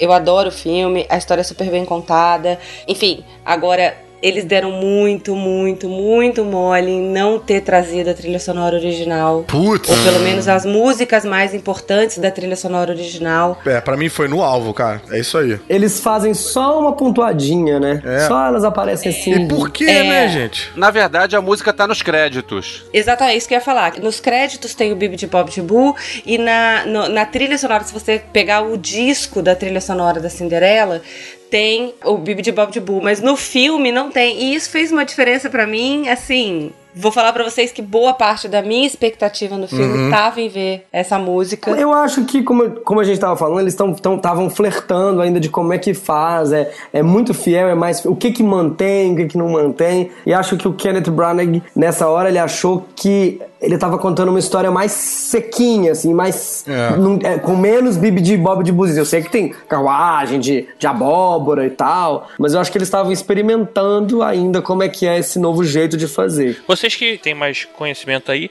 no Malévola tinha a música do original do Cinderela? Do, Deus me livre, Só se nos tivesse, se créditos. tivesse eu ia morrer. É, não, pelo Só amor nos de Deus. créditos, a Lana Del Rey canta nos créditos a música original da, da Bela Adormecida. Bela Adormecida, que chama Once Upon a Dream. Alguém impediu é, esse sacrilégio de ser cometido, no caso de, de Malévola. É. É, mas é porque assim, em Malévola, como a gente tá contando uma outra história, eu entendo o que a Samara tá falando nesse sentido. Eu não esperava tanto ouvir a trilha e ver as coisas, no, né? A, a promessa era de outra história.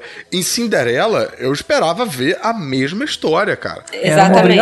Exatamente. As mesmas músicas. As músicas, elas, elas aparecem no fundinho, é só um comecinho, elas todas elas dão uma pinta. Pois é, mas isso eu não entendo, cara. Parece que eles têm vergonha. Parece que a trilha original é do Hanson, entendeu? E eles ficam, vamos botar um. Caceta do Hanson. Porra, a trilha é foda, cara. Vamos usar essa porra aí. Não, como eu tô dizendo, eu acho que eles estavam experimentando e eu acho que eles ouviram as críticas e no Bela e a Fera não só tem todas, como tem mais. É. Então eu acho que eles foram. É, não, talvez no fosse Mogli um- também. Mogli também. No É. Mogli também. O Mogli traz a, a trilha original já pro live action. Isso, e sem querer, sem querer adiantar o Mogli, que a gente vai falar daqui a pouco sobre ele, você vê que tem uma escalada. No Cinderela eles pontuam. No Mogli eles tentam duas. Tem uma que nem aparece, só nos créditos também. E aí eles sentiram o que o público queria e falou: quer saber? Põe todas. É. Eu acho que no Cinderela eles ainda têm um pouco de medo de fazer musical. Agora, estranho, né? Eu acho estranho demorar dois anos pra isso, cara.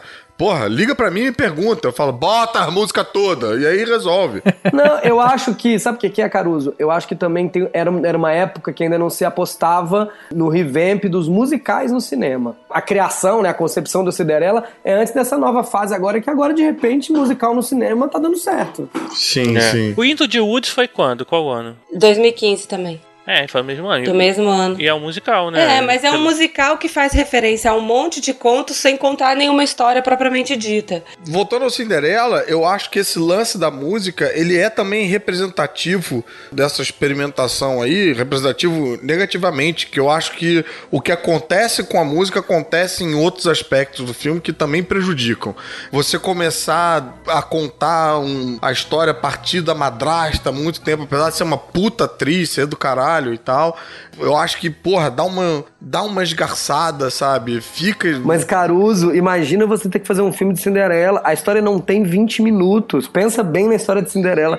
Não tem o que Eu fazer. sei, Aliás, assim, Bruno, mas aí, cara, ao invés de você ir pro outro, ao invés de você fazer Malévola dentro de Cinderela, faz Cinderela. Então você conta a infância da Cinderela, conta mais tempo de Cinderela, mas, Mas não ele conta... contou, Caruso. Ele, ele conta a doença, a morte da mãe, né, ela ficar sozinha a adolescência toda com o pai, e aí o pai resolver que estava na hora dela ter uma nova mãe, Uhum. e aí buscar por essa madrasta e trazer duas irmãs. Quer dizer, o pai, quando casa de novo, toda essa historinha para chegar a- né, até o momento em que a, a madrasta chega com as duas irmãs malucas no- na, na vida dela, foi pra encher linguiça e justificar É. o tempo de filme. Porque. É, não tem como dizer. Gente, a história de Cinderela não tem nada. E você e eu acho uma maluquice a história de Cinderela, porque assim, o príncipe, Ele conhece a mulher, né? Aí ele. Ai, quem é essa mulher? Ele fica com um sapato. Aí ele manda o reino inteiro calçar o sapato. Aí no final só sobra uma mulher que ele encontra que não calçou o sapato ainda.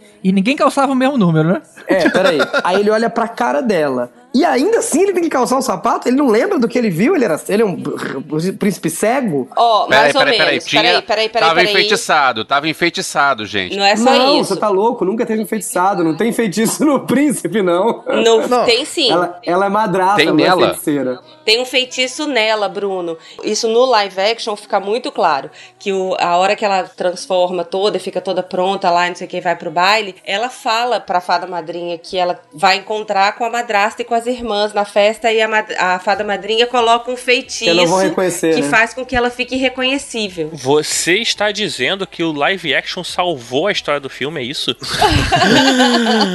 Não, mas também nem precisa de tanto, né, gente? Minha mulher, quando chega na festa, é uma, quando ela sai da festa, é outra. Não, eu, eu não reconheço.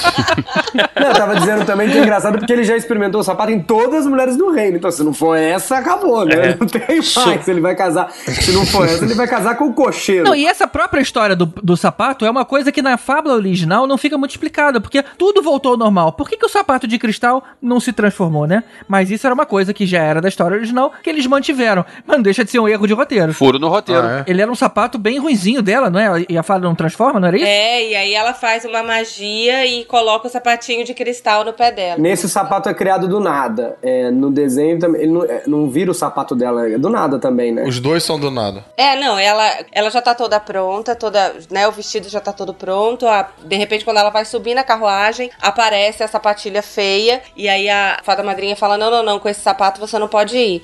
E aí, isso tanto no desenho quanto no, no, no filme. E aí ela cria um sapato a partir daquela sapatilha horrorosa. Entendi. Ela cria um sapato pro pezinho dela que é. É desenhado. É um sapato mágico que, que é do pezinho dela. Por isso que ele não cabe no pé de ninguém. Não é que ninguém mais calça esse número, GG. É porque é um sapato mágico. Não, mas tudo bem, você acabou de explicar o fato de não caber em nenhum outro. Mas por que, que ele não voltou a ser um, um sapato ruim na meia-noite? Porque Mágica. é mágica. Furo de roteiro. Mas a mágica, Mágica. sai- ela acabava meia-noite. E mais, o sapato estava fora do pé dela meia-noite. É por isso, tava fora do pé dela, também acho. Acabei de dizer é isso aí.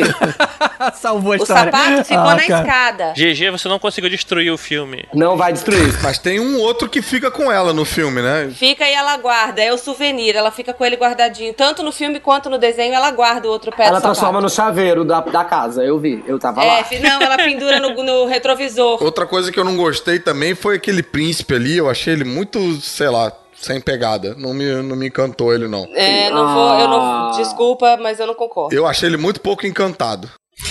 É. Eu achei ele razoavelmente encantado. Acho que tá ok. Queria voltar só um pouquinho na, na trilha sonora para fazer um, um comentário que a música que eles usaram para ser a música dela, que é a música que ela canta na torre e que faz com que o, os guardas ouçam que tem mais uma mulher na casa e tudo mais, Aham. é uma música que é do século XVIII, é uma música de Niná do século XVIII, que essa coisa meio shakespeariana do, do Kenneth Branagh, ele trouxe isso. E eu não sei se vocês lembram, mas essa ah, o música... Elvis vai lembrar, século XVIII com certeza. Logo ali, né? É, não, não, não do- da, da parte do século XVIII. A música, a, a música original chama Lavender's Blue. E eu não sei se vocês. O Elvis com certeza vai lembrar disso que eu tô- vou falar agora. Mas tem uma banda chamada Marillion. Ah, sim. Que tem uma música super famosa, aquela Kaylee, tem um incidental na introdução dessa música que se chama Lavander e que é com essa, com essa canção, a mesma que ela canta no, na torre. Olha que legal. Essa música Lavanda é muito boa. Eu até vou colocar um pedacinho aqui agora.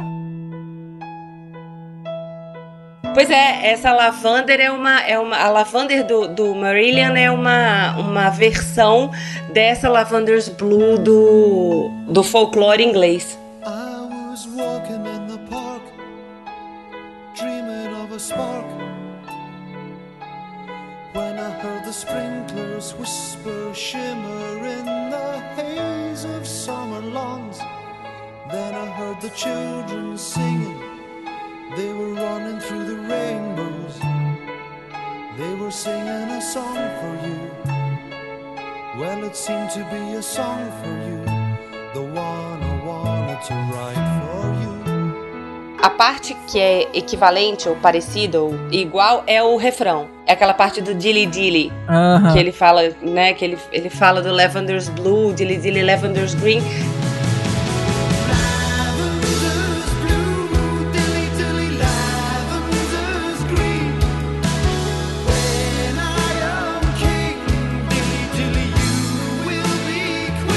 É a mesma letra, é a mesma melodia da música que a Cinderela canta, que é essa música folclórica, música infantil folclórica do século XVIII, é, de origem inglesa. É, eu tô achando o Tibério muito quieto. Ô, Tibério, esse foi o filme. Qual o número de filme que o Kenneth Branagh dirigiu? Não, o diretor é com Elvis, cara. Você não, Não, é lembra, estatística. Não, Ao ainda. todo, quantos sapatos de cristal foram? Não, foram usados 17 sapatos de cristais. Só que aí eles pensaram, calma aí, é um par de sapato, então tem que fazer mais um. E fizeram E aí um o que so- sobrou eles ficaram procurando no pé de várias pessoas. né? É, Cinderela foi nomeado a Oscar de melhor vestimentas, ou melhor... Figurino, talvez? Figurino. Que eles Melhor chamam aqui no. Brasil, figurino. Posso? Figurino. Aqui no Brasil. Tá com dificuldade de lembrar o português. É, Vale lembrar que a mãe da Cinderela era a agente Carter. Sim. Mentira! a mãe, a mãe que morre? Por isso que a filha era tão safa assim. Não. Caraca. Caraca, cara. E o Cinderela tem uma coisa curiosa, meio que também vou, vou dizer alguma coisa que são algumas suposições, umas coisas que eu via lá quando eu trabalhava lá. Quando você trabalha na Disney, muita gente é muito Disney viciado, né? Pe- pe- Addicted. Peraí, peraí, eu não sabia dessa. Você trabalhou na Disney? Trabalhei. na Disney Na Disney Park. é. Park, GG, calma. Não... Sim, eu entendi. Que legal, cara. Pô, que bacana. Qual- Você falou que ah, servia cachorro quente. Não, você era, é um é um dos hosters lá das pessoas que entram, é isso? Ele ficava na fila do Star Wars. Na fi- eu trabalhava no brinquedo do Star Wars, fazia o pré-show, participava maneiro. de tudo aquilo, né? Que legal, cara. Muito bacana. Todo mundo que eu conheço que vai trabalhar na Disney trabalha com, com um negócio de comida. Sempre trabalha com comida. Você é a primeira pessoa que eu conheço que trabalha com alguma coisa diferente, legal. Uma coisa boa. Mas né? enfim, como o Bruno tava falando, quem trabalha na Disney é meio aficionado. Então tem uma galera que é meio nerd Disney. Bom nome. Então a gente vai falando dos rumores e tinham pretendido começar a gravar os live actions naquela época do 101 Dálmatas, mas isso foi meio perdido, a Disney mudou de comando, o novo cara não queria nenhum projeto do anterior, só que o que a gente tem a impressão é que com o sucesso da Marvel, e a Disney, com- quando co- comprou a Marvel, ela viu que se era possível fazer adaptações de sucesso absurdamente estrondoso com os quadrinhos, por que não fazer a mesma coisa com o universo dos desenhos animados, que já era de direito dela? Então, eles vão tentando cada um de um jeito, né? Malévola é de um jeito, Cinderela é de outro, e no Cinderela eles vão definindo um caminho muito claro, quase como se dizer assim, tem uma gerência desse multiverso, sabe? Tem um jeito de contar essas histórias. Então eu acho que eles vão aprendendo com os erros deles. Um pouco disso que a gente falou da trilha sonora, que as pessoas querem ver um pouco mais, um pouco de onde que tem que parecer o desenho, onde que eles podem largar a mão e fazer umas coisas meio diferentes. Agora, uma coisa que eu li e que eu acho que complementa isso que você tá falando é que diziam que o o Walt Disney costumava dizer que a cena preferida dele de animação era da transformação da Cinderela. É impecável no filme. Exatamente, provavelmente por conta disso. É um, foi um capricho, é uma perfeição de. de... Vocês ficaram com medo de que o chefe fosse reclamar? Não sei se reclamar, acho que não, né, Caruso? Mas pelo menos uma homenagem ao cara, já que era, se era de fato a cena preferida dele, por que não trazê-la pra vida real da forma mais próxima possível do desenho? Sim. Eu tô falando brincando, mas toda a galera que trabalha na, na Disney tem. Pô, é, é, é impressionante. Tipo, é quase religiosa, assim, a devoção e, e o amor, não só pelo homem, mas pelo conceito que ele trazia, né? Eu vi uma história que alguém me falou do Saving Mr. Banks, do- da Aham. história do Mary Poppins, Aham. e isso aparece lá, né, no filme. Uma daquelas músicas era a música preferida dele, que ele pedia pro cara era. tocar sempre. E aí, quando foram fazer a Feed inauguração do parque. Tuppence a bag. Feed the birds. the birds, Quando foram fazer a inauguração do parque, que ele já tinha, ele já tinha morrido, ele não tava lá, né? Do Disney World, não do Disneyland, né? Tocaram no piano e aí uma pomba pousou no piano. Tipo, ouviu a música e, e foi embora. Na hora que todo mundo que trabalhou com ele começou a chorar os prantos, porque sabia que era a música preferida dele e as pessoas tinham certeza de que foi a pomba, foi ele que pousou ali e saiu e tal. Então, Nossa, eu aqui, só de ouvir a história, fiquei emocionada, imagina. É, e eu sou menina, eu posso chorar. eu não Não, preciso inventar preconceito. desculpinha. Ah, todos podem chorar, é um novo mundo, Samantha. Não, mas Ah, vocês é o novo sempre usam mundo. aquele negócio do. Como é que é? O suor másculo nos olhos, sei lá, o que, que vocês usam aí, essas, esses Os ninjas aforismos, cortadores de entendeu? cebola. Eu choro mesmo. Eu aqui choro Eu mesmo. choro mesmo. É só a gente lembrar que o Rod foi embora que a gente chora. Gente, eu choro mesmo. Assim, eu vou dizer que eu fui ver Bela e a Fera, na abertura eu tava chorando já. Ai, chorei muito na Bela e a Fera, muito. Chorei em vários momentos. Sobre Cinderela, tem uma informação muito importante que a gente deixou passar, que na verdade foram usados oito vestidos azuis diferentes pra fazer o filme. Tinha que vir uma estatística. Porque suja, né? Porque suja, né? Você tá inventando, Tibério, é verdade? Mas é sério, porque dependente do. Dependendo assim, vamos supor, quando ela corria pelas escadas, não podia ser um vestido muito longo, porque ela podia tropeçar, então era um pouco mais curto. Quando entrava no baile, aí tinha que ser um vestido que arrastasse pelo chão. Então, assim. Aí tem um foram vestido o- de batalha, aí tem- é que nem o Jasper. É, foram usados realmente oito vestidos diferentes, iguais, só que diferentes. Não acredito que você tenha essa informação, cara. Tem uma outra curiosidade engraçadinha. Na versão original, no desenho, o príncipe não tem nome. Em momento nenhum. É, não tem. É o é único que não tem nome. É Príncipe Encantado e o da, e o da, Branca de Neve também não tem nome. É só Príncipe. Pois é, e aí inventaram um nome pra ele no filme, deram esse nome de Kit. Vem cá, vocês gostaram, vocês que são fãs e tal, vocês gostaram dessa história da Cinderela ter esse nome por causa de Cinder, dela ficar no, Nas lá no- cinzas? No, pó do, As cinzas do- da lareira, né? Eu acho que é essa a razão, É né? essa a razão, é essa a origem do nome. Por isso que a gente chama de gata borralheira, né? Por isso que Gata é gata borralheira, borralheira. é. Sempre foi isso, é canônico, sempre teve isso. É, porque ela é borra... é, é, aquilo fica suja de borralho da, da, da, da lareira. É o borralho. É que não- é intraduzível, Nossa, né? rapaz. Ela chamaria borralheira em português, mas ela chama Cinderela mesmo. É, não, em português ela deveria se chamar Cinzerela, né? É, Ai, cinzarela. Meu Deus, imagina a tradução que, que merda que ia ser, Caruso. Cinzerela.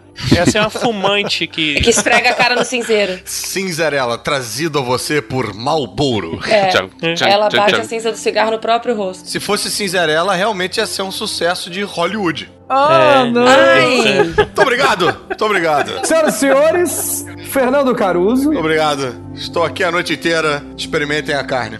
For the bare necessities, the simple bare necessities. Forget about your worries and your strife. I mean the bare necessities are Mother Nature's recipes that bring the bare necessities of life. Wherever I wander. Em 2016, a gente teve Mogli. Mogli foi uma algo impressionante, porque o Mogli, a gente sabe que é, é um menino criado na floresta e ele só interage com outros bichos, basicamente são outros bichos. Os outros personagens humanos são muito secundários e a tecnologia de CGI chegou a um certo nível tão alto que a gente tem era só o garoto porque a floresta era CGI e os bichos eram CGI e tá tudo perfeito e o troço é tão bem feito que até ganhou o Oscar de melhores efeitos especiais. Não, e se aquele moleque enchesse um pouquinho mais o saco, ele virava CGI também. Mas tá perfeito. Realmente, eu entendo esse ponto do Elvis. Não dá pra perceber. E eu que sou muito fã de Guerra nas Estrelas e tava torcendo pro Tarkin ganhar, é, não achei que foi injusto, porque é, o filme é impressionante. Procurando aqui no MDB, eu achei. A gente vai falar do filme de hoje, é o filme da Disney, que é esse de 2016, que é o Mogli, o Menino Lobo, The Jungle Book. Só que eu achei um outro Jungle Book de 2018, e que a gente pensava, deve ser uma produção meio vagaba. Só que a gente vê que o diretor é o Andy Serkis, e no elenco tem Benedict Cumberbatch, Christian Bale, Kate Blanchett. E, cara, que filme é esse? Outra refilmagem? É, não entendi nada. É, não tô sabendo. Eu acho. Será que eles vão fazer direito agora? Você achou ruim? Pô, eu achei não, bonzão. não, o que, que é isso? Jungle Book é maravilhoso. Jungle Book é muito bom, Caruso. Achei uma bosta, Mogli. Achei uma, uma bosta fumegante. É maravilhoso. Cara, eu achei bem, bem legal. O menino achei assim impressionante, um mega ator e Primeiro, tal. o menino, o menino- Não sei como o menino não foi indicado ao Oscar, porque ele contracena com uma tela verde. Eu comecei a acreditar que os bichos existiam, porque o menino é incrível. O Balu, o Baguera, todos os personagens estão ali, cara. Ah, Eles são muito mas o bons. filme Eu achei achei... fraco, mas até aí também o desenho também é bem fraco, né? Então. Como é que é o nome do. Hoje GG, como é que é o nome do vilão do, do tigre? Xerecan.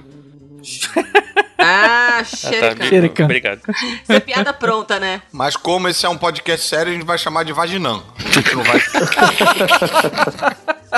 O, o Xerecano, o filme novo, vai ser dublado pelo Benedict Cumberbatch. Tô curioso pra ver isso. Voltando ao, filme de 2016, a gente vê exatamente o caminho da direção do, do Bela Fera, né? Saindo do que a gente tinha visto em Malévola, se distanciando mais um pouco do Cinderela. Aqui a gente tem as músicas, né? A gente Tem. tem, o Bare Necessities, o Pô, necessário. necessário. A trilha sonora desse filme, pra mim, é maravilhosa, né? As músicas originais, é- o Somente Necessário é um jazz. Uhum. E eu acho que eles, eles usaram o necessário da trilha sonora. Eu acho que faltou a música da cobra na hora que ela aparece. Mas a música da cobra entra nos créditos, porque ela é bem bonita. Ou seja, ela foi cortada, essa música, né? Ela- Era pra ela estar ali, mas acho que já avança. Já tem três músicas, né? Tem uma cena que é inteiramente musical. Sim. E tem, em determinados momentos, a música incidental. Ou seja, tá ele passeando na, na, na floresta e a musiquinha ali. Já teve a música, mas ela volta aos pouquinhos. Ou seja, isso tudo foi muito bom. Volta. É incrível. E o Bill Murray é o Balu, né, gente? O Bill Murray vai. É isso que eu ia vale falar, ingresso, que a né? expressão do urso, você ouvir a voz do Bill Murray no, no urso, assim como ouvir a voz do Ben Kingsley no, no- na Pantera, é muito sensacional. Elas Muito. têm A Scarlett expressões. Johansson também, na Cobra. Isso. Exatamente. O trabalho de, de atores, de, de voice actors, tava bem maneiro mesmo no filme. Muito É, legal. O Bill Murray vale o ingresso, gente. Só a voz Vale. do Bill Murray já vale o ingresso. É verdade. Até pra ver Garfield.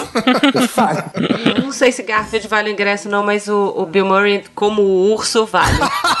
Não, vale. Agora, a história é muito boa, é, mu- é muito emocionante. É, Eu gostei do filme, só que tem uma coisa que me incomodou, que é o tamanho do Rei Lu. Eu achei que ele é muito grande, achei que achei aquilo exagerado. Num, num negócio que a gente tá vendo os bichos todos muito próximos do real. Mas ele era o rei, né, cara? Era o maior de todos. Era pra dar medo nos outros bichos. Eu achei que tinha uma licença poética ali pra isso. É, eu agora não lembro, ele era muito maior do que o urso? Muito. Ele no é muito maior do que no todo desenho, mundo. não. No mas desenho, no, não. Mas no live action é. Mas eu acho que é isso que eles falaram. Acho que é porque quando você leva pro live action, você tem que mudar algumas coisas porque elas causam impactos diferentes. Acho que precisava dele ser gigantesco pra, pra poder pôr medo. É, até pra justificar ele estar naquele castelo e fazer aquela confusão toda, né? É. É, talvez. E- Eles falam que os, todos os, os animais do filme foram realmente baseados nos reais, né?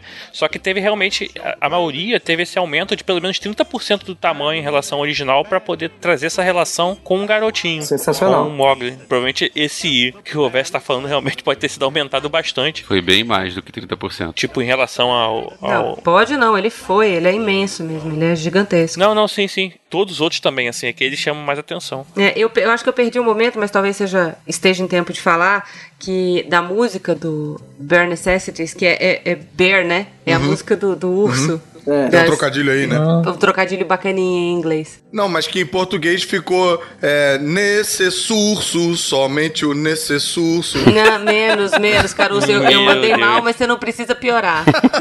Agora, tem uma coisa muito importante que a gente não falou, que assim, o casting pro garotinho foram mais de 2 mil crianças que participaram.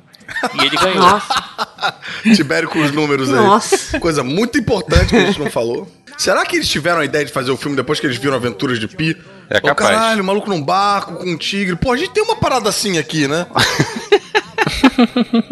é possível. Eu acho que na verdade eles foram tentar, tipo, olha, o Mogli não é um grande sucesso da Disney. Vamos tentar fazer agora com o CGI, que pode ser possível, a história pode encantar. E acho que foi, foi melhor do que o impacto do Mogli original. cal- Ah, é, sem dúvida. Foi melhor do que o impacto do Mogli original. É, é uma aposta segura pra você. O que me parece que assim, em Cinderela eles entenderam que não era pra fazer e aí em Mogli eles testaram ali o que era pra fazer e falaram, porra, beleza, agora estamos prontos pra fazer um classicão. Vamos fazer a Bela e a Fera. É isso aí. Até porque foi fazendo cada vez. Quanto mais se aproximou da versão original, mais bacana foi ficando. Então eles foram vendo que não adiantava ficar querendo dar tanta volta no. Faz, É. transforma em live action aquilo que já existia. É, a essência é ótima, né, cara? Entrega pro povo o que eles querem ver. Tem que seguir só com o necessário, somente o necessário. O extraordinário é demais. Ah, boa! Muito bom.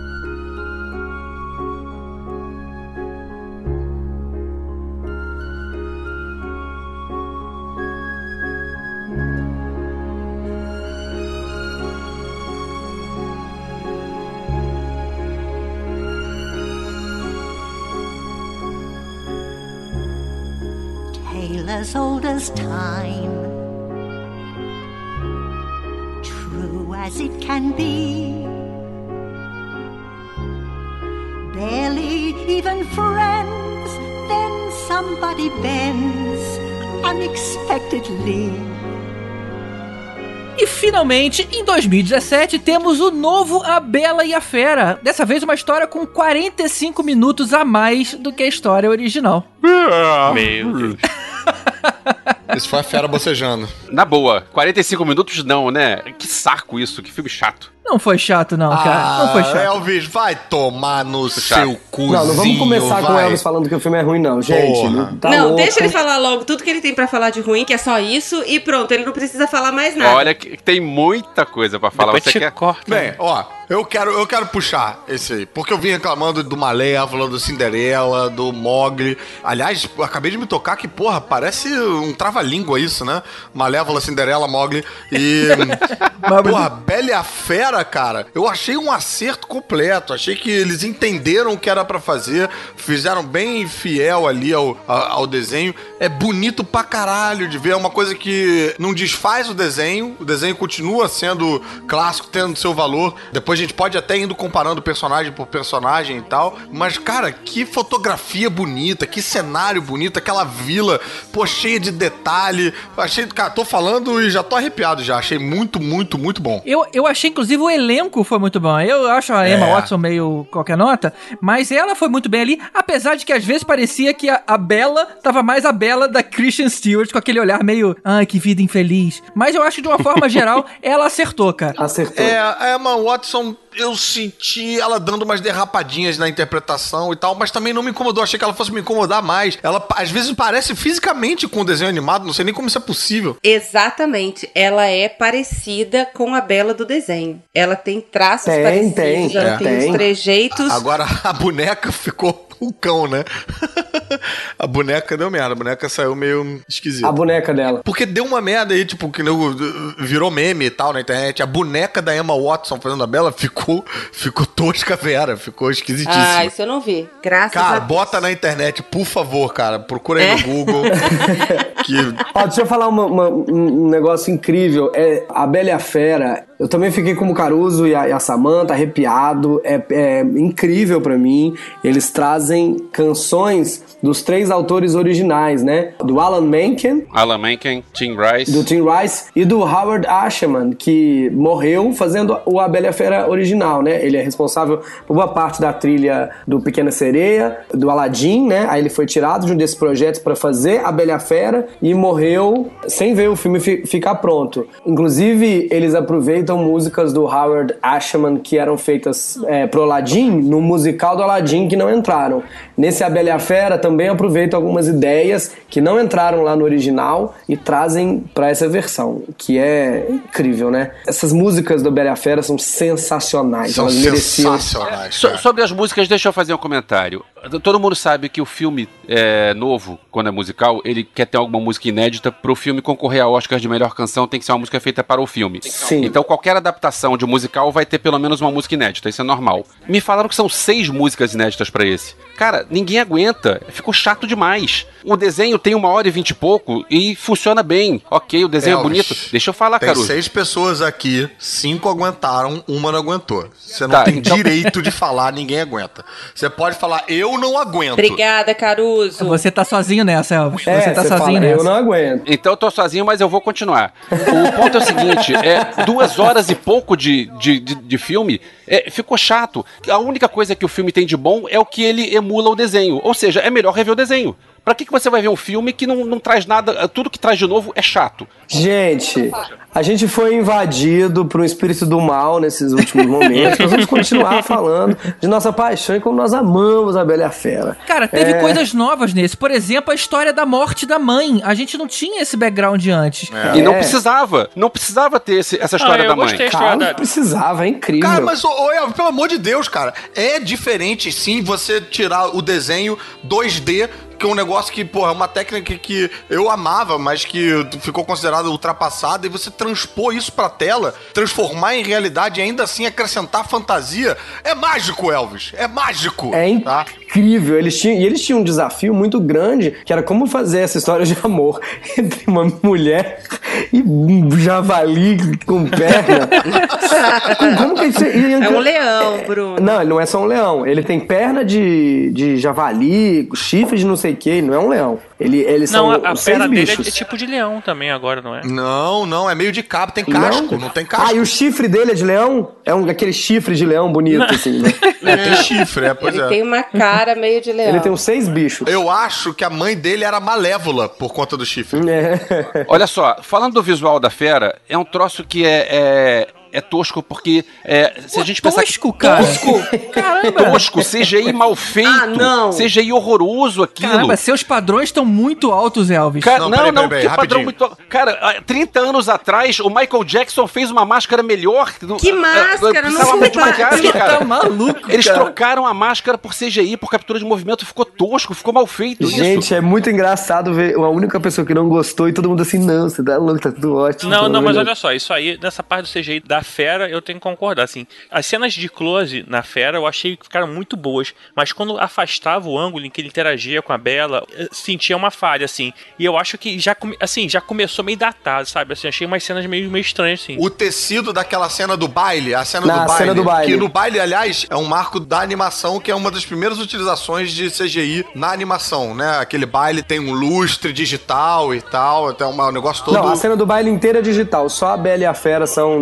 desenhados. animados. Agora, no filme, cara, eu achei o CGI deles, o tecido, meio borrachudão, assim, meio esquisito. O tecido da roupa da fera. E me incomodou justamente porque, porra, no desenho animado é um marco do CGI. Uhum. Aqui eu achei que ficou meio. Hum, eles podiam ter caprichado mais. É, mas, eu- mas eles tinham muita coisa. é, as coisas tinham que conversar, né? Um candelabro que fala, um armário.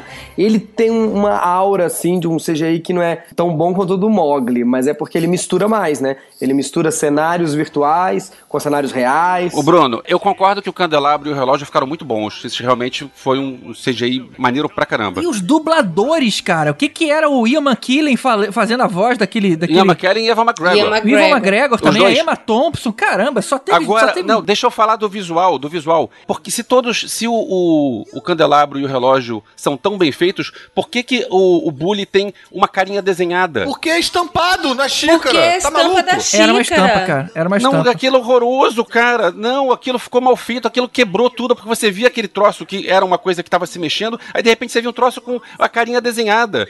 Eu só queria que fosse uma boca, mexesse a boquinha do bully, Sim, assim. como os outros se, se mexiam. Por que, que o, o, o Bully e a xícara não vão se mexer, vão ser desenhados? Eu acho que você devia estar meio de mau humor, cara, e você tá procurando coisas pra reclamar. Não tô procurando coisas. É, isso não pode ser algo que tenha te irritado no filme, Não, cara. isso não irritou. A máscara tosca em CGI de captura de movimento irritou. Isso não, isso é, isso é secundário. É aquele Bom, negócio como eu falei, eu secundário. acho que o CGI, ao contrário do Mogli, que tudo é CGI, menos o Mogli, esse tinha cenário em CGI, cenário real, gente, personagem CGI, personagem real, candelabro que é metal, com pelo, então eles tiveram que ficar, é, de cort- cortar um dobrado ali. Vamos para as curiosidades. O Ryan Gosling ia fazer A Fera. A Emma Watson ia fazer La La Land e desistiu pra fazer a Bela. Então teve uma troca de personagens aí. Será que o Ryan Gosling ia ficar bem no papel da fera? Porque na hora que a fera vira o príncipe, eu só consegui pensar, meu Deus, é o Bruno Suter do Massacration.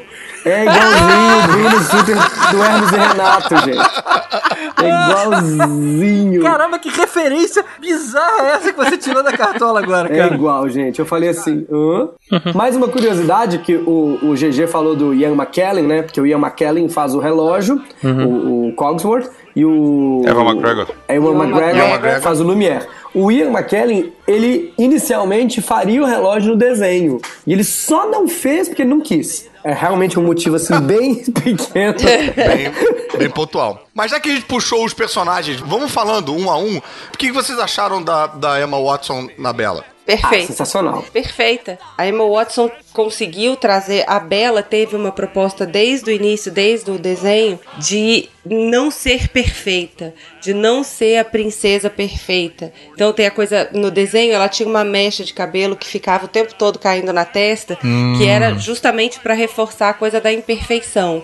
E eu acho que a, a Emma Watson representou isso É o mais perfeita- imperfeito que a Disney consegue, né? É uma mecha de cabelo. É, exatamente. Era, era o que era possível dentro do desenho, dentro do universo da Disney. E ela tem isso, ela, ela é linda, eu acho ela muito bonita, mas ela não é perfeita. Ela, ela tem lá as falhazinhas, enfim. É, e eu acho que eles carregaram mais as tintas nessa coisa de não ser perfeita, na brincadeira dela ser meio geek. Ela gosta de construir aparelhos, ela é, gosta de ler e tal. A coisa de ler tinha no desenho, né? Na verdade, é um pouco de feminismo até, porque assim, as pessoas não aceitavam ela ser do que ela era porque achavam que não era, que não era coisa de mulher. É. Exatamente, uma, e ela tem aquela coisa descabelada e tá o tempo todo com a saia presa pra poder correr, tá mais preocupada com o que tá acontecendo em volta, ela não quer casar, Uhum. nem com o Gaston, nem com ninguém, ela não, ela, ela não tá ali pra isso, A- a- ela não se imagina sendo a esposa que vai ficar dentro de casa criando filho e cozinhando, ela queria muito mais, ela queria ver o mundo, ela queria ver tudo, então... Paris, se- principalmente, né, Paulinho? Interessante aquela, aquela cena. É. Até que o GG falou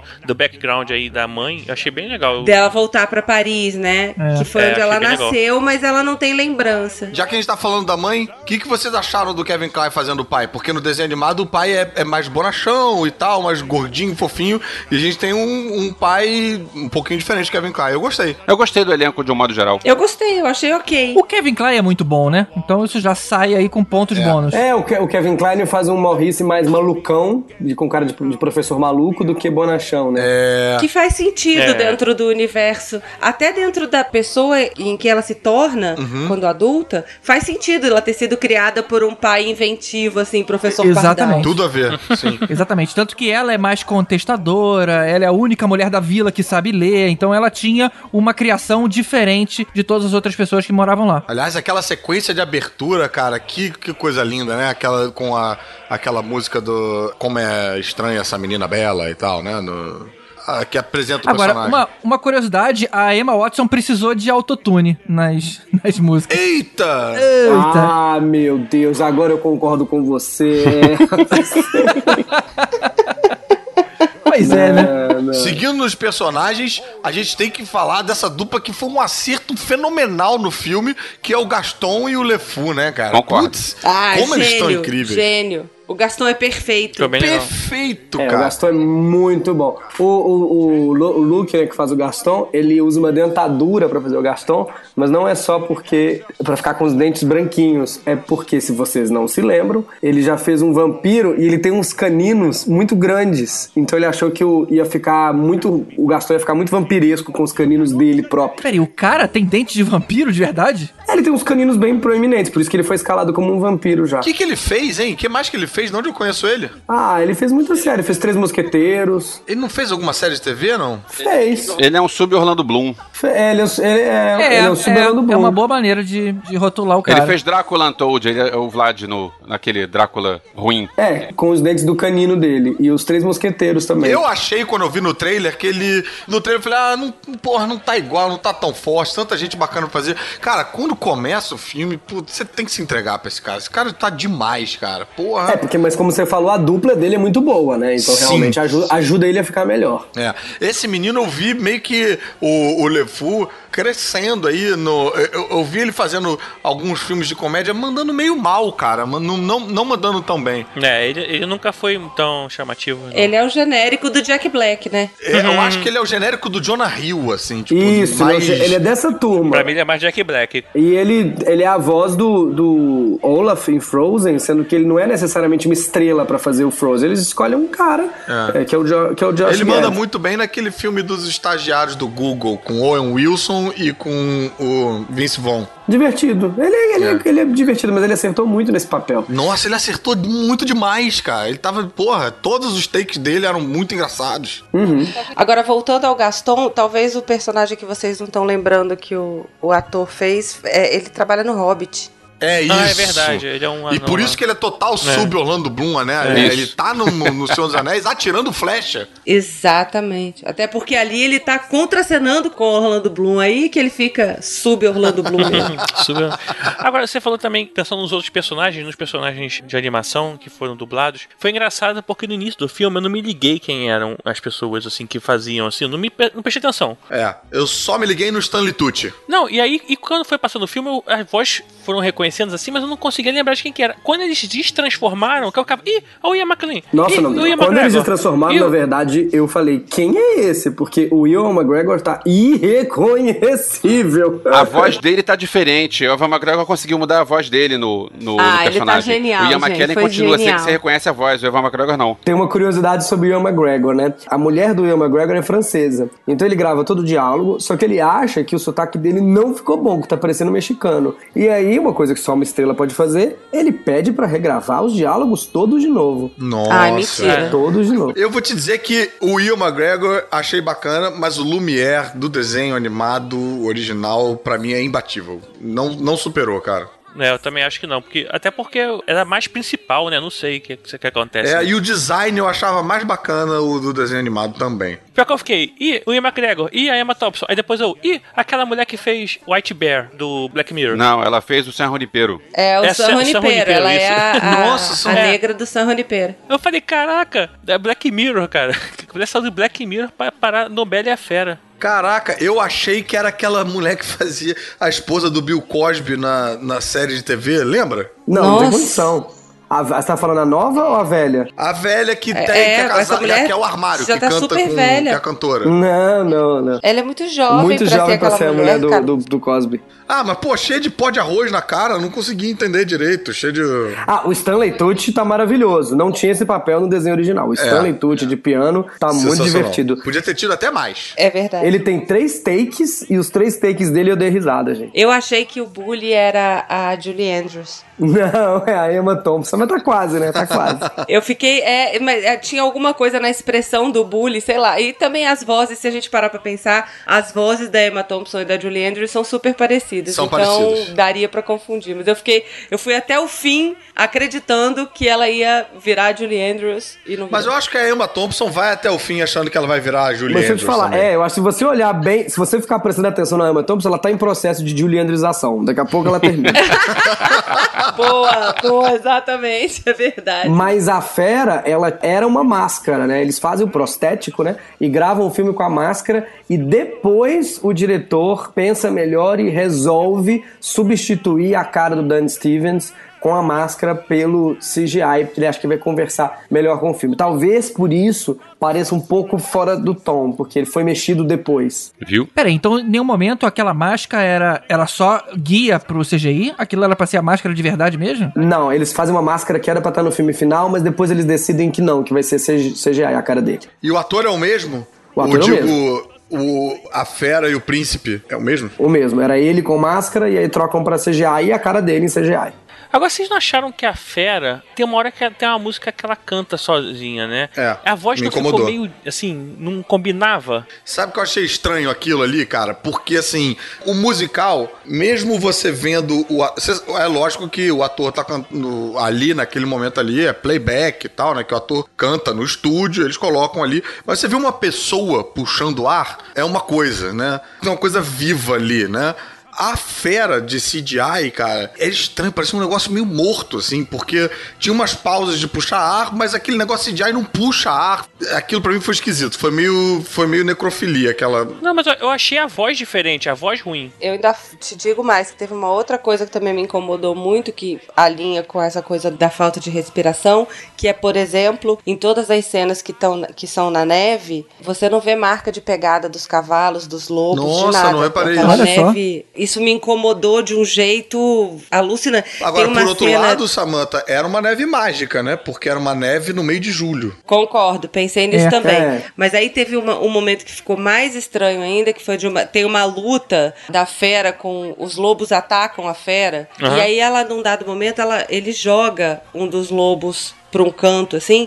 E caramba, ele atravessa uma planta e a planta não se mexe. Eita. Olha, Aí pai. não tem mágica que salve. Tá bom que eu devia estar com o olhar mais apurado, provavelmente eu fui a única que vi. Agora talvez vocês, quando assistirem de novo, vão prestar atenção nisso também. Mas essa coisa do não respirar, eu, por exemplo, não tinha nem visto. Acho que eu tava tão encantada com a coisa toda Aham. que eu não vi. Eu fui prestar atenção numa- nas cenas que eram menos importantes pra mim, que foram essas cenas de luta. Uma coisa que me incomodou especificamente é que, por exemplo, ela fica um bom tempo lá no castelo até começar a gostar, se sentir à vontade com a fera. Até a hora que eles olham lá no espelho e o pai tá em perigo, ah, vai, sei lá quantos meses se passou. E aí ela sai e o cavalo branco tá ali do lado de fora estacionado. Pô, aquele cavalo foi o cavalo que levou o pai. Que era o quando- cavalo do pai, né? Quando a Bela empurrou o pai pra fora da cela. Pera aí, gente. Quem falou que passou meses? Que meses é isso que passou? É, eu não entendi isso. Ô, GG, é, o cavalo chegou lá, ela foi. É, passa dias. Não, não, dois calma. dias, três dias. Calma. O cavalo era o cavalo que ela chegou até a casa.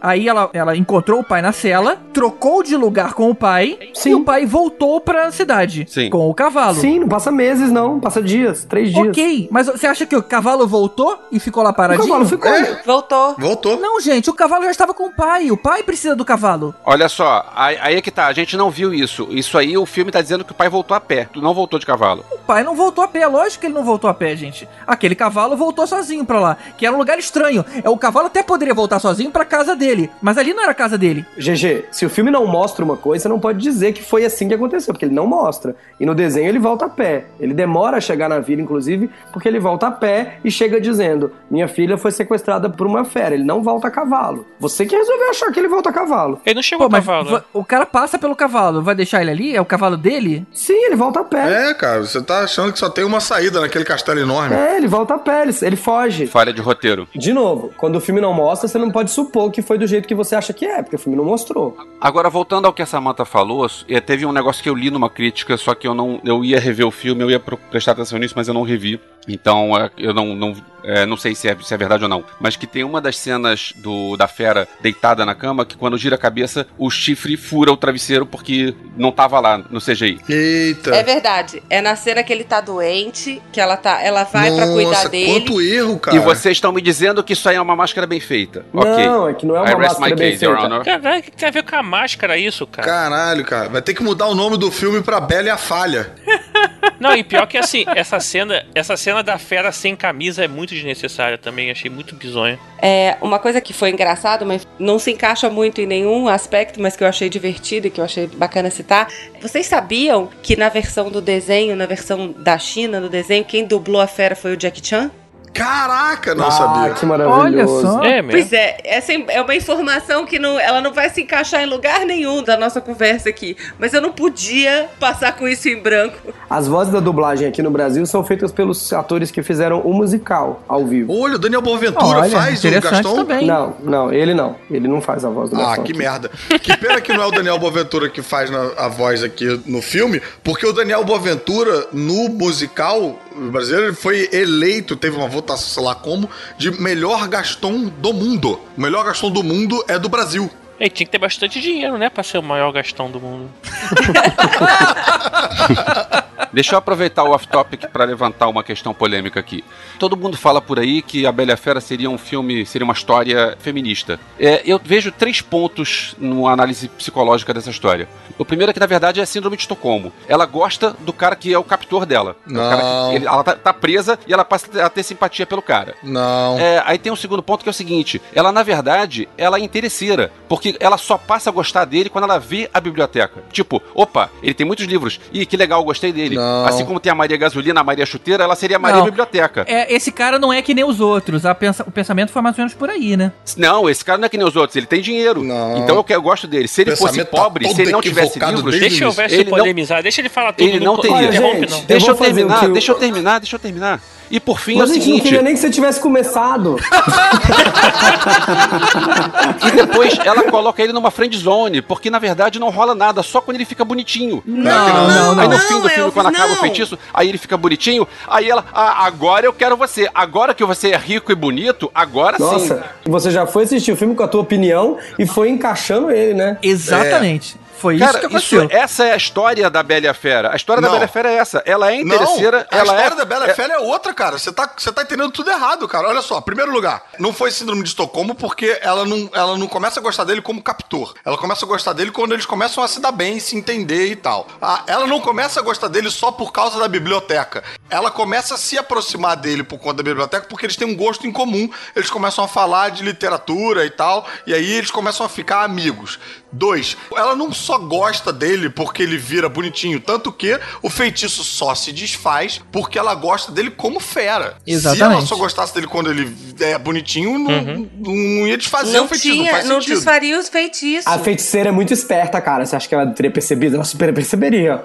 Eu digo uma coisa: se ele fosse pobre, ele não ganhava nada. Se ele fosse Ah. pobre, ele continuava fera. Ah, é, Elvis. É, uma coisa que eu acho assim, a história do Elvis eu acho que tá furada, porque eu acho que até esse filme em live action ficou bem mais claro esses momentos, assim, é, bem mais separadinhos, Sim. assim. Pontuados, Até né? na história original você poderia até pensar um pouco disso aí e tal, mas eu acho que esse filme ficou bem mais separadinho. Agora, eu, eu só tenho uma, eu tenho uma implicância com o feitiço. Porra, eu também tenho, Porque cara. Acho assim- que deve ser a mesma coisa que você vai falar. Ele é, recusou ela porque ela era feia. Então, na verdade, o que deveria acontecer é ele se apaixonar por alguém que não fosse bela. Ah, tá. Você tá falando do conceito do feitiço. do da- conceito do feitiço. Porque assim, ele conti- poderia continuar sendo um babaca e, e ela se apaixonar Não, por ele. mas sabe por quê? Qual é a lógica por trás disso? Colocar ele no lugar do outro, entendeu? É, exatamente. Pra ver, tipo... Se fosse assim que nem você tá falando, Tibério, se ele fosse se apaixonar por uma pessoa feia, ele não tá sendo punido, porque ele se apaixonou por uma pessoa feia. Isso não é ruim pra ele, afinal, ele tá apaixonado. A questão é ele se fazer expor o seu eu interior pra alguém, pra pessoa conseguir dar valor pra ele, É. a- apesar da aparência. Ele ser bonito por dentro e não bonito por fora. Não, entendi, mas eu quero dizer que assim, ele, ele não precisaria ter mudado pra poder que o feitiço se desfazer, entendeu? Bastaria de repente ele fingir Não, que, que claro que seria legal. precisaria, Não, porque... Não, se, que ele, não? se ele fingir, a magia sabe. Da, é a mesma história do amor verdadeiro. Se não é amor verdadeiro, o beijo não acorda a, a princesa. Olha, não, o beijo não resolve. Eu quero dizer que é muito fácil apaixonar pela Emma Watson. Então, assim. Não, acho que é, foi- mas o difícil é fazer a Emma Watson se apaixonar por ele. Se ele apaixonar sendo... pela fera, É, exatamente. E o problema todo não é nem exatamente o- a dificuldade de fazer a Emma Watson se apaixonar pela fera, não é só o simples fato dele estar sendo fera, fera no sentido, né, estético. É porque ele, como fera, ele ficou ainda mais babaca, porque ele ficou recluso, É, não quer aí. sair, não sei o que, tá, então era muito difícil fazer alguém se apaixonar por essa pessoa, difícil, turrona, chata, e é por isso que o, o staff inteiro ficava ajudando o cara, fala, com ela, pede com educação, fala direito e tal e tal. Aquele diálogo ali rola uma mini aproximação com a porta fechada, ou seja, o fato dele estar de fera não faz a menor diferença, né? Ele tá agindo Ele seria um grosso, estúpido É. de qualquer jeito. Exatamente. E na verdade, é uma metáfora. Assim como no filme original, quem faz o cupido ali e quem faz todas as ações pro filme andar é o Lumière, né? Lumière. Ele que percebe primeiro que é a grande chance deles conseguirem se livrar da maldição. Então ele que convida a Bela pra jantar e vai. Mas eu acho, eu só acho que assim, que a Bela não deveria ser tão bela. Acho que a Bela deveria ser uma pessoa mais comum. E aí sim. Ela é comum, ela é comum. Não é, é a Emma Watson. Ela é mais linda. Não, é- não é tudo isso, Cara, não. você viu a bonequinha que eu botei ali? Você viu É, a pois bonequinha? é. ma- Mostra a bonequinha pra Tibério. ele outra vez. Deixa eu te contar, não sei se você leu, porque às vezes você vai entrando no cinema com muita pressa, não deve ter lido. Chama A Bela e a Fera. Não chama a Mulher Comum e a Fera, não, tá? Só pra você. É, isso aí. Mas eu não tô. Eu tô, eu tô falando só acho que é moleza pra fera se apaixonar por alguém bela. Só acho isso. Eu concordo com você, Tibério. Mas, eu mas concordo a com você, Tibério. dificuldade do feitiço não era da parte da fera se apaixonar por uma mulher, era de fazer alguém se apaixonar por uma pessoa horrorosa que ele estava sendo. É, e uma curiosidade da, da- sobre a Bela, lá na Disney, ela realmente. A, a escalação das meninas que fazem a Bela ao vivo, elas são sempre as mais bonitas. Tem umas que você fala assim, hum, essa tá um pouco passada, hum, essa tá velha, hum, essa assim, a peruca seria japonesa. Mas a Bela é sempre a mais bonita, é um cuidado que eles têm. A Bela é a princesa mais bonita da Disney. Ah, Olha que aí. legal. Mais bonita, mais bonita do que a, do que a Branca de Neve, porque Mas teoricamente mais, não deveria muito mais. existir ninguém mais bonito que a Branca de Neve. E é verdade aí. Olha só, a Ariel é ruiva. Já começa na frente. Mas não adianta. Se você for na Disney, você vai ver que tem umas Ariel É, mas eles- Ariel é meio que sempre criança também. Agora, o que eu queria saber de vocês, a gente Hum. tá falando aí que o filme é bastante fiel, né, ao, ao desenho animado. Quer dizer, tem aquele momento ali, X-Men, de teletransporte esquisito lá pra É. Paris e tal, eles, mas... eles abrem, eles abrem umas histórias além dessa. Eles abrem umas cenas, eles abrem umas é, histórias. mágica. Agora, teve uma alteraçãozinha que é muito detalhe, mas que me incomodou profundamente, que é na hora de desfazer o feitiço. Por quê? No desenho animado, ela dá o beijo lá na fera, né? E é o beijo que desfaz o feitiço. No- nos 45 do segundo tempo, mesmo lá, a última pétala lá, quase no chão e tal, é o amor dela que desfaz o vestido. O beijo é simultâneo à, à queda da última pétala. Isso. No filme, brother, não desfaz o feitiço. No filme ela chegou tarde demais, aí a feiticeira chega lá e fala: Ih, caralho, chegou tarde demais, deixa eu desfazer aqui rapidinho a parada. Deixa, E- deixa eu subir a, É. a pétala de volta, É, né? viu? É o que eu falei. Só rola quando ele fica bonitinho. Não, não, eu Não, acho que é não. com... Oh, meu Deus, explica pra essa pessoa que pra ele ficar bonito, o feitiço tem que ser desfeito, que ele não entendeu também a história. O, ti- o Caruso acabou de concordar comigo. Não, Não, não, não, não acabei de concordar com você, não, Elvis, pelo amor de Deus. O que eu quero dizer, ela se apaixonou por ele como fera, mas ele já tava morto. Ele já tinha morrido. Não, ele tá falando que a, a pétala cai primeiro e depois que ela beija a testa dele. É Isso que acontece, na verdade, a sequência, É, né? verdade, é. Eles fazem essa mudancinha mesmo. É, e aí tem uma, aí tem uma trapaça aí que chega a feiticeira e fala: opa, ninguém viu, ninguém viu. Tá É, na verdade é curioso, né? Eles colocaram papel pra feiticeira, Estranho. né? É, eu acho que tem uma coisa de comprovação. Essa feiticeira foi meu advogado do Fluminense no, no filme. É, mais ou menos. Ela foi lá pra comprovar. Já que ela já tava ali, já tinha visto a- a- a- o circo todo pegar fogo, já tinha participado de toda aquela confusão que aconteceu no salão principal, ela meio que tava ali, ela validou o, o amor que a Bela tava demonstrando. Eu achei que enfraqueceu. Eu achei que enfraqueceu o amor da Bela pela fera. Eu concordo que enfraqueceu a magia do momento, enfraqueceu a mágica do momento, né? Porque a gente tava esperando realmente que fosse exclusivamente o beijo que resolvesse o problema. Não, não digo beijo. Não digo beijo, mas eu entendo que ela começou a amar ele antes daquele momento. Eu realmente Com certeza. não entendi a escolha por esse personagem feiticeira, né? Eles enfiam esse personagem feiticeira, que é a muda da vila. Não, ela- ela e não faz que sentido. aparece ali no final pra fazer tudo. Não sei. Vamos pesquisar quem é essa atriz, a mulher do diretor, porque que ele fez tanta questão. Boa, Bruno. É, porque ele fez questão de um olhar de É. fora, né? Essa mulher deve É, ter sobrou algum... ali ela. Essa mulher deve É, ter não, algum na verdade, assim, ó, o, nessa o diretor história. viu que ele, tava, ele achou que estava resolvendo algum problema com a entrada da feiticeira pra poder resolver o feitiço em vez do feitiço resolver sozinho. Porque eu não sei. Não, e é bizarro, porque assim, se a feiticeira vai lá e faz isso, ela poderia ter resolvido a parada a qualquer momento que ela quisesse. Parece que ela passou por ali, ela falou: ih, caralho, esqueci aquela porra daquele feitiço ligado, deixa eu te fazer isso aqui rapidinho, desculpa, a gente continua aí. Aí o filme poderia ser, tipo, a Bela e a Fela da puta, que deixou aquela merda do. Ah, mais ou menos. Eu acho que, é, é, de qualquer forma, ela tinha que esperar a construção do relacionamento, a construção Uhum. do amor. Eu acho que uma coisa que identifica muito o momento em que ela, de fato, mostra a- que o amor brotou nela pela fera é quando ela tenta salvá-lo do Gaston. Quer dizer, aquela coisa dela chamar a atenção, dela querer, dela ter medo de perdê-lo na hora que ela vê o Gaston na iminência de matá-lo. Ali Mas é não que- tem uma coisa do, de tem que ter um beijo? Não tem que ter um beijo no, no feitiço? Não, não, não, não. não. e tem, Não, não e tem que ter tem, beijo, o beijo não. vem depois. Não, mas eu só tô perguntando Não, se na não, regra não. do feitiço. Não tem beijo. O beijo é só na, na Bela Adormecida. Não, na regra não tinha beijo, Na não. regra tem que se comprovar o amor recíproco. Ele tem que se apaixonar por alguém pela essência da pessoa e vice-versa. É, xa- não, na verdade é verdadeiramente. É quando eles se apaixonarem verdadeiramente. Beijo é Branca de Neve, Be- Branca de Neve Bela Adormecida é Verdadeiramente. beijo. Não vale, não vale Tinder, né? Não vale, tem que ser verdadeiramente. Não, não vale. Rap, Tinder, nada disso. Agora tem uma coisa interessante que eu achei assim que é, fica meio subentendido. A fera salva ela dos lobos, certo? A fera, na verdade, ela tava fugindo, mas a fera tava seguindo ela, né, cara? Não, ela só vai quando ela vê que tá em perigo. Não, a fera age quando tá em perigo, mas ele tava seguindo ela, porque ele chegou até ali, entendeu? Então, assim, ele na verdade não deixou ela ir embora, né? Porque a hora que ela vai embora, tipo, a nego, ah, ela podia ter ido embora, mas não, a fera tá seguindo ela. Se ela não, não tivesse os lobos pra impedir, ela pegaria. É, mas aí o que acontece? Ele salva e fica ferido, aí a Bela poderia ter ido embora, porque ele tá caído lá na merda no valão. Aí a Bela decide ficar pra ajudar. Sim, sim. Ali começa o afeto. Ali Isso, começa a, é, começa com uma coisa, eu acho ali, eu fiz uma leitura muito de, dela olhar e falar assim, caramba, eu não posso largar esse sujeito aqui desse jeito. Mas começa de uma coisa meio bizonha, que é ele seguindo ela pra recapturar ela e, na verdade, e continua e daí desenvolve o relacionamento deles, assim. Aí ele começa a aceitar ela, Ah, mas ele... quantos relacionamentos não começam porque você tá seguindo a mulher pra capturar ela, Tibério? Porra. Começa com o Stalker. é, Eu mesmo, outro dia, gente, entrei num castelo encantado e a moça saiu atrás de mim. E eu só voltei porque os talheres falaram: fica aqui um pouco de jantar. Aí eles cantaram uma música linda pra você, Bruno. Fizeram ah, não. um mega A show. música não foi boa, o prato desafinou, a chaleira não jogou pra cima o líquido. Eu não. fiquei um pouco chateado. Você experimentou a coisa cinza? A coisa cinza tava boa, realmente. Vocês, vocês gostaram desse musical? Eu, eu gostei pra caralho desse número, mas eu acho que eu ainda prefiro o do desenho animado. O número do jantar eu prefiro do desenho. Vários outros eu preferi na, na live action, mas o número do jantar eu prefiro do desenho. Eu prefiro os dois. Eu não quero escolher. Eu prefiro jantar.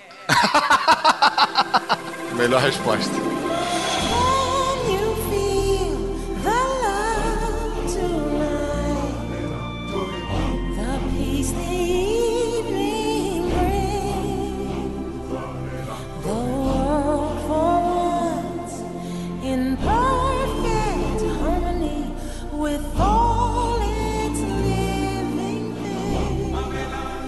Eu tô muito curioso pra ver como é que vai ser o Rei Leão, porque não vai ter. É um live action que não vai ter live, né? É só action. É só o 3D. E o Aladdin também, porque começaram já a fazer os testes e a minha curiosidade é saber quem é que vai fazer o gênio. O, o live action do Rei Leão vai ser dirigido pelo John Favreau e já tá escalado o James Earl Jones, lógico, né? Que é o. Maravilhoso. Maneiro. Muito bom, muito bom. E pro Aladdin já é o, o diretor vai ser o Guy Ritchie. O John Favreau foi o cara que fez o Mogli, né? Então ele já sabe como, é, como faz um filme só com CGI. Ah, maneiro. Será que eles vão se inspirar no, no Tom Cruise de novo? Pode. Aladdin? Agora, um que eu tô curioso pra ver, e não, na verdade, tem expectativa, que é o Dumbo, cara, que tá pra ser feito pelo Tim Burton. Eita! Ah. Com Eva Green já tá e Danny DeVito. Será que o Danny DeVito vai ser o Dumbo? Não, quero saber se a Hannah Bonham Carter vai ser o Dumbo, né? Caramba. Porque eles, ela sempre entra nos filmes do Tim Burton, impressionante. Danny DeVito tem mó pinta de dono de circo, né? Tem mó cara. É verdade. É verdade. Ele foi o dono do circo daquele peixe grande. Ah, é olha verdade, é verdade, dono do Circo Peixe Grande. E o Mary Poppins também, que não é necessariamente um, um desenho animado que vai virar. Era isso que eu ia falar, que a minha grande expectativa é a Mary Poppins, que vem com a Emily Blunt, a Mary Streep e o Colin Firth. Nossa. Eu tô curioso pra ver o Aladdin também, não só pra ver quem é que vai fazer o gênio, como é que eles vão transformar isso em realidade, mas pra ver se o Trump vai deixar entrar nos Estados Unidos. E o Elvis tá curioso pra saber quando é que essa moda de live action vai acabar, né? Não, eu gosto dos filmes, quando o filme é bem feito. Não, mas não dá pra falar que a Bela Fera é mal feito. Mais fácil falar que você, seu coração foi trocado por uma pedra de gelo na maternidade. Não tem pressão. Mas calma, Elvis. Um dia a Dani vai te dar um beijo e vai descobrir o amor verdadeiro e aí você vai se transformar num príncipe.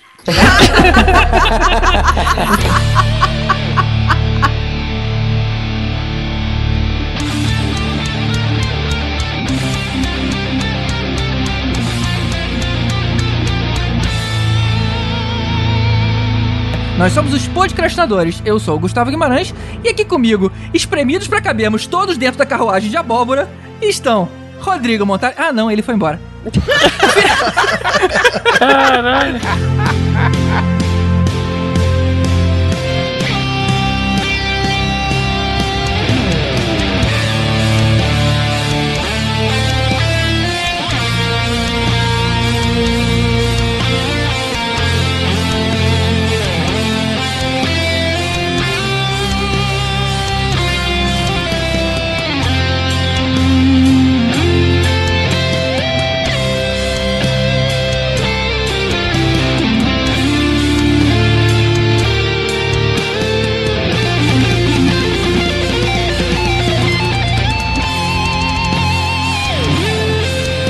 Mas, mas a dificuldade do feitiço não era da parte da fera se apaixonar por uma mulher, era de fazer alguém se apaixonar por uma pessoa horrorosa que ele tava sendo. E aí, na hora que a Bela consegue isso, ela ganha 10 pontos para Gryffindor.